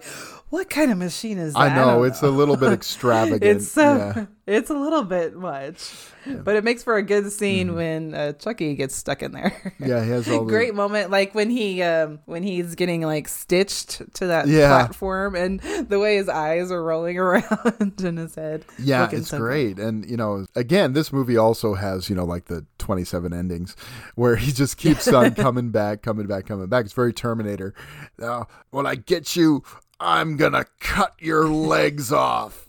You know, because his legs have been cut off at that point. And he's just on that little cart. yeah he's like rolling himself on the cart He's rolling himself on the cart, and they turn on the plastic on him, and he just turns into this big puddle of plastic goo. And which you think that's killed him Yeah. which it hasn't he jumps up and he attacks kyle and she stuffs the air hose in his mouth yeah, boom. Anyway. then he finally dies Yeah. Uh, She almost gets her head cut off in the thing. Andy sort of saves her Mm. from that. And yeah. And then it just kind of ends. It's just like, that's it. It We're yeah, done. the movie's over. yeah. And um, what I remember a lot from because I used to watch this on TV all the time because I think probably now that I know because this movie is so short, there was always like weird little insert shots that aren't in the movie Oh, anymore okay. that I do remember so much from the from the TV version. yeah, the movie probably. It's just kind of weird to watch it now. The movie probably had to be lengthened for television viewing because it's very 'Cause it- short. it's only an hour and twenty three minutes. Which is which is great. I mean, it's just kind of lean Yeah. and mean and does exactly what it needs to do, and it's really effective and Yeah. um, entertaining and funny and scary, and it's got kind of everything you would want from this era of a horror film. 1990, I guess I count that as part of the 80s to some extent. Yeah, it's cool. I, I this is really the one that I. I love the first one too, but this is pr- the one that I enjoy most out of the series. Just throwing on and watching. I did too, actually. Oh yeah, yeah. I'll, I'll put I'll put on this one before I put on the original. You know, anyway, because you don't want to really want to watch your your favorite movie too much. You want to kind of keep that love uh, kind of at a distance, so that when you watch it again, you can just fall in love with it all over again. But yeah, this one is that. just way more fun. It's just easier to watch. It's uh, yeah, like we said, it's quick, and um, Kyle is my girl. Yeah. I love her. I freaked out. Oh god, you should see me at the end when I was watching Cult of Chucky. Yeah. Spoiler for Cult of Chucky. Mm-hmm. Uh, Kyle shows up in a post-credit sequence, and I flipped my shit when I saw her, especially because she's wearing the motorcycle hat and that too. Kyle, yes. And fingers crossed that they bring her back in the series. I know. You know, that they pay that off in the series, which it seems to be the intention of Don Mancini to continue what he's set up in the films. So I, I love that they're finally able to they finally wrapped on it. it. It took obviously with the pandemic it took more time to get going with it than originally planned and it got postponed for several months until things got under control. Um if, under control. I mean, is it As you know best. you know what I mean. it can be. Best we can do right now, I guess. But um, so I'm excited to see where they go with it. I I probably so won't excited. get to. I I don't have television. I don't have Syfy Channel, so I probably won't get to watch it as it's airing. But maybe there's it'll be on Hulu or something. I don't know. Who we'll see. It better be. I hope so. It better be because I am so stoked. Yeah, I, I, wanna I. I always want more Chucky. yeah, I think it'll be it'll be cool, and I love that Syfy is kind of doing, uh, and Netflix is sort of taking on some of these horror franchises in this format. Is because I mean, television is kind of a great way to tell this story. I think at this point Yeah. because He's made it so big and he's Yeah. he's stretched out the world of the story so much. It's you need more time to explore that. Yeah, and the last two movies were Netflix films, so it's a different animal now than than it was when it started. But you know, movies have changed so much since 1988, you know, or even since um, since Seed of Chucky came out. It's it's just a different situation now than it was. So if you have a sort of smaller budget movie, it's more likely going to be on a streaming service now than uh, have Yeah. a big feature film theatrical release. Yeah, especially uh, obviously the pandemic has pushed us even farther in that direction. But I mean, there's discussion of like uh, Texas Chainsaw television or Netflix series Yeah. which uh, could be I don't know. It could be really that. interesting. I, I don't know what the who knows who knows. I think the Texas Chainsaw series is one of the most uneven in horror history as far as uh, highs and lows go. But who knows? Maybe Yeah. they'll finally get it back to really great spot. Who knows? I don't know. Um, it always remains to be seen. But um, I think with Don Mancini, I love the consistency that he's brought to the series uh, since part two, really. Uh, it's carrying on what Tom Holland sort of cemented, I guess, with the first film. Uh, but definitely bringing his own sensibility and spin to it. I mean, Seed of Chucky is obviously uh, something that's very personal to him because he wrote and directed that film, but it also has a lot of themes that he's passionate about and finds personal. Um, I think that uh, it's great to have his voice be the driving force of the series. Yes. And I think, you know, as much as I'm fine with the remake, I do think it was kind of shitty the way he was treated on the remake. Oh.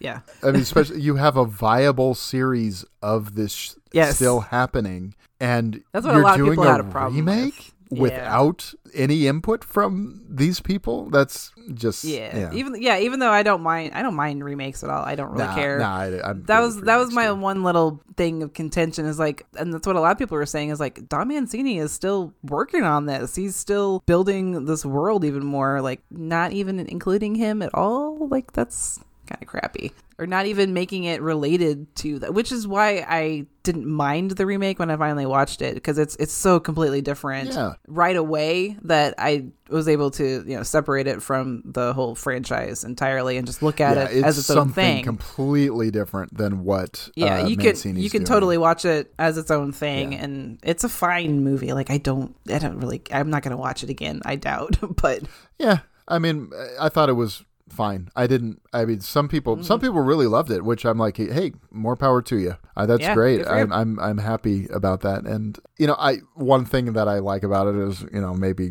it doesn't have things like you know the black magic element, which you know make it. Which I like about that version of it. So, um, and I think Mark Hamill is a good Chucky. yeah, yeah, it does a good job of updating the story to modern times. You know, with the the doll and the computer. I don't, I forgot what it is. Yeah, now, yeah, But I mean, that it, he's more he's more technologically advanced. Yeah, it's much more of a somebody set this doll to evil kind of movie. Yeah. uh, which is great its own way too. You know. So anyway, Yeah. um, but we're not really here to talk about those things. Um, No. but hey, so we've talked about Child's Play one and two.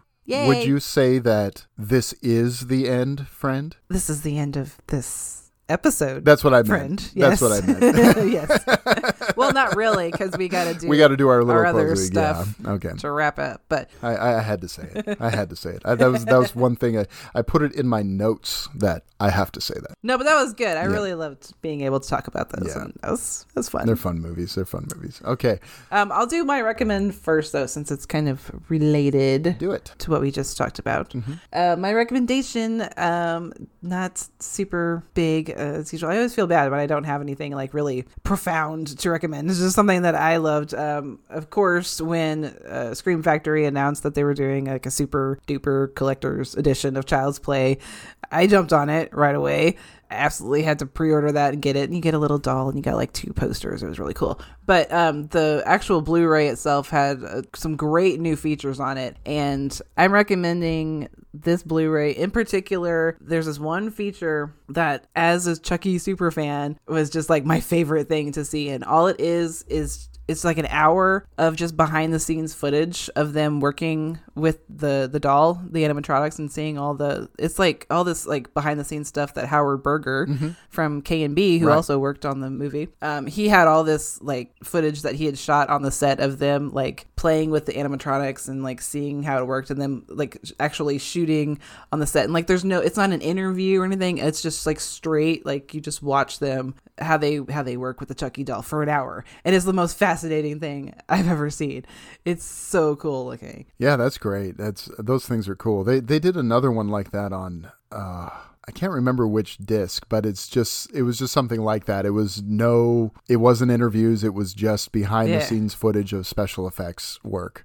and it was it's so cool really fascinating, cool stuff. Um, yeah, especially when you can you watch uh, like the scene when they're in their apartment like toward the end and it's chucky walking down the hallway you see how that really looked like on the set he's like on this big platform and there's like eight guys Uh-huh. around him it just it just really makes you appreciate the effects a lot too uh, it's how they made that happen is pretty astonishing. Yes. as we've said a couple of times already. yes you know. and this this just proved it even more to me Mm-hmm. that it's so impressive to watch and it's so impressive to watch them and just kind of fun to watch all the different versions of like all the different faces that they played with and just watching them play with the the, the servos or whatever that makes like different parts of the face move and I love that stuff. So if you're a Chucky fan definitely get this Blu-ray and check that out. Excellent. Okay, so um, I'm just it's Halloween season. It's October as this is dropping. So I I'm going to recommend the best horror movie that I've seen recently and it's on Hulu right now. It is The Vigil. Uh, it's about a uh, young, I guess formerly Orthodox Jewish man who is uh, he's has he's sort of left the community and he and a few f- friends are trying to uh, make their way in the world, you know, um, sort of apart from their upbringing. And he's called on, he's having a lot of trouble making, even making his rent right now. and so he's offered to sit as Shomer for a vigil, which means a, a, an Orthodox Jewish man has died, and so he's hired to sit and keep watch over the body and for an overnight shift. Well, he discovers all these strange things start happening, and uh, he while he's there, and we learn about what could be a demonic presence re- ah, related related to this man. It's pretty scary. I thought it was effectively frightening, um, but also because you know it's that it's that nighttime thing, you know, sort of being alone with something in the night, you know, and not know, really knowing what, especially you know it's a dead body, so not really knowing what's Yeah, going on. Yeah, that kind of makes me think of like the autopsy of Jane Doe. Yeah, yeah, a little bit of that vibe, except it's mostly just this one guy. But we sort of find out, and and also the the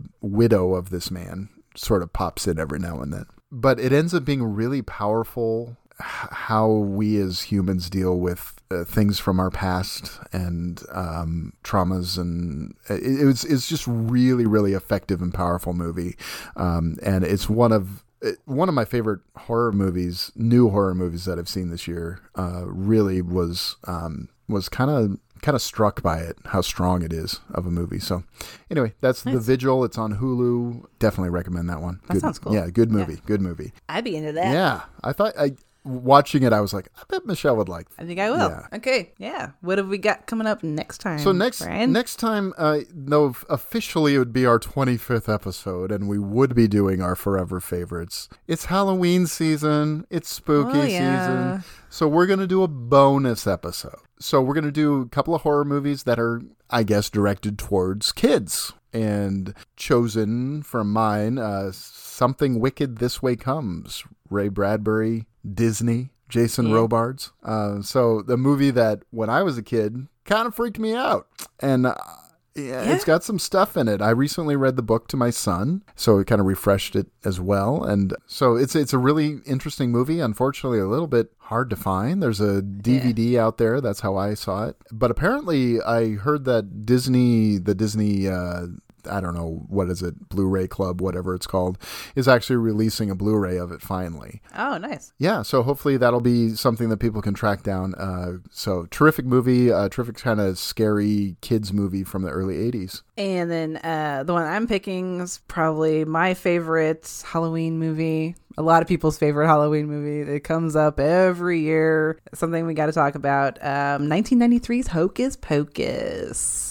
Also Disney. Love this movie. So I guess we're Yes, kind of doing Disney. a Dis- Disney horror double feature. Yeah. Yeah. Didn't we just want to pick like our favorite Halloween movies, or was it supposed to be specifically for kids? I think these were.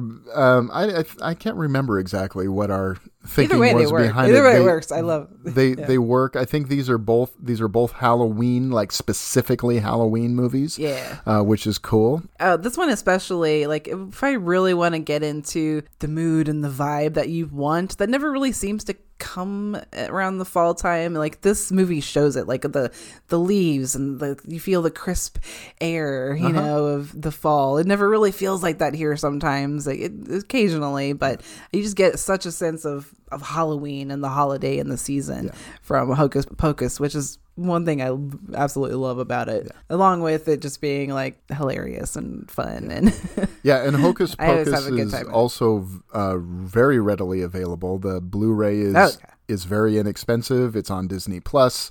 Uh, Yep. It's around, so you shouldn't have any trouble finding Hocus Pocus. Hopefully, you can track down something wicked. This way comes. Hopefully, that uh, rumors are true and that Blu-ray is coming out. Yeah, that's so that's fun. That'll be fun to talk about. yeah, I'm excited to talk about those. That'd be a good time. Yeah. Faux show. Faux show. All right, we probably need to wrap this up because we have how long have we been going on this one now? Only three hours and five minutes. Only that's that's nothing for us. That's absolutely nothing. All right, so where can people find us online, Brian? Well, um, when I'm on Twitter, uh, which isn't, which is less and less right now, honestly, just kind of, kind of taking a little bit of a cleanse, a little bit of a break, um, is, uh, Not a bad idea. yeah, uh, you can find uh, my handle is at Brian D Kuiper. And I am at Michelle N. Agan. Now the show, uh, we're a little bit more active there, or I'm a little bit more. I'm, I actually have that on my phone still. Is uh, is at Movie Life Pod, and you can check us out there. Yeah. please uh, talk to us there. Leave us a rate and review on Apple Podcast or wherever. That would be super helpful and awesome. Even though we already love you, we would love you even more if you said something nice about us so other people could read it and find our show. And uh, thanks for everyone very much for listening, and Yeah. What will we do, Brian? we'll see you next time. You did it. I did it right. I did it right. You did it right. All right. Good job. I'm proud of you. All right. Bye.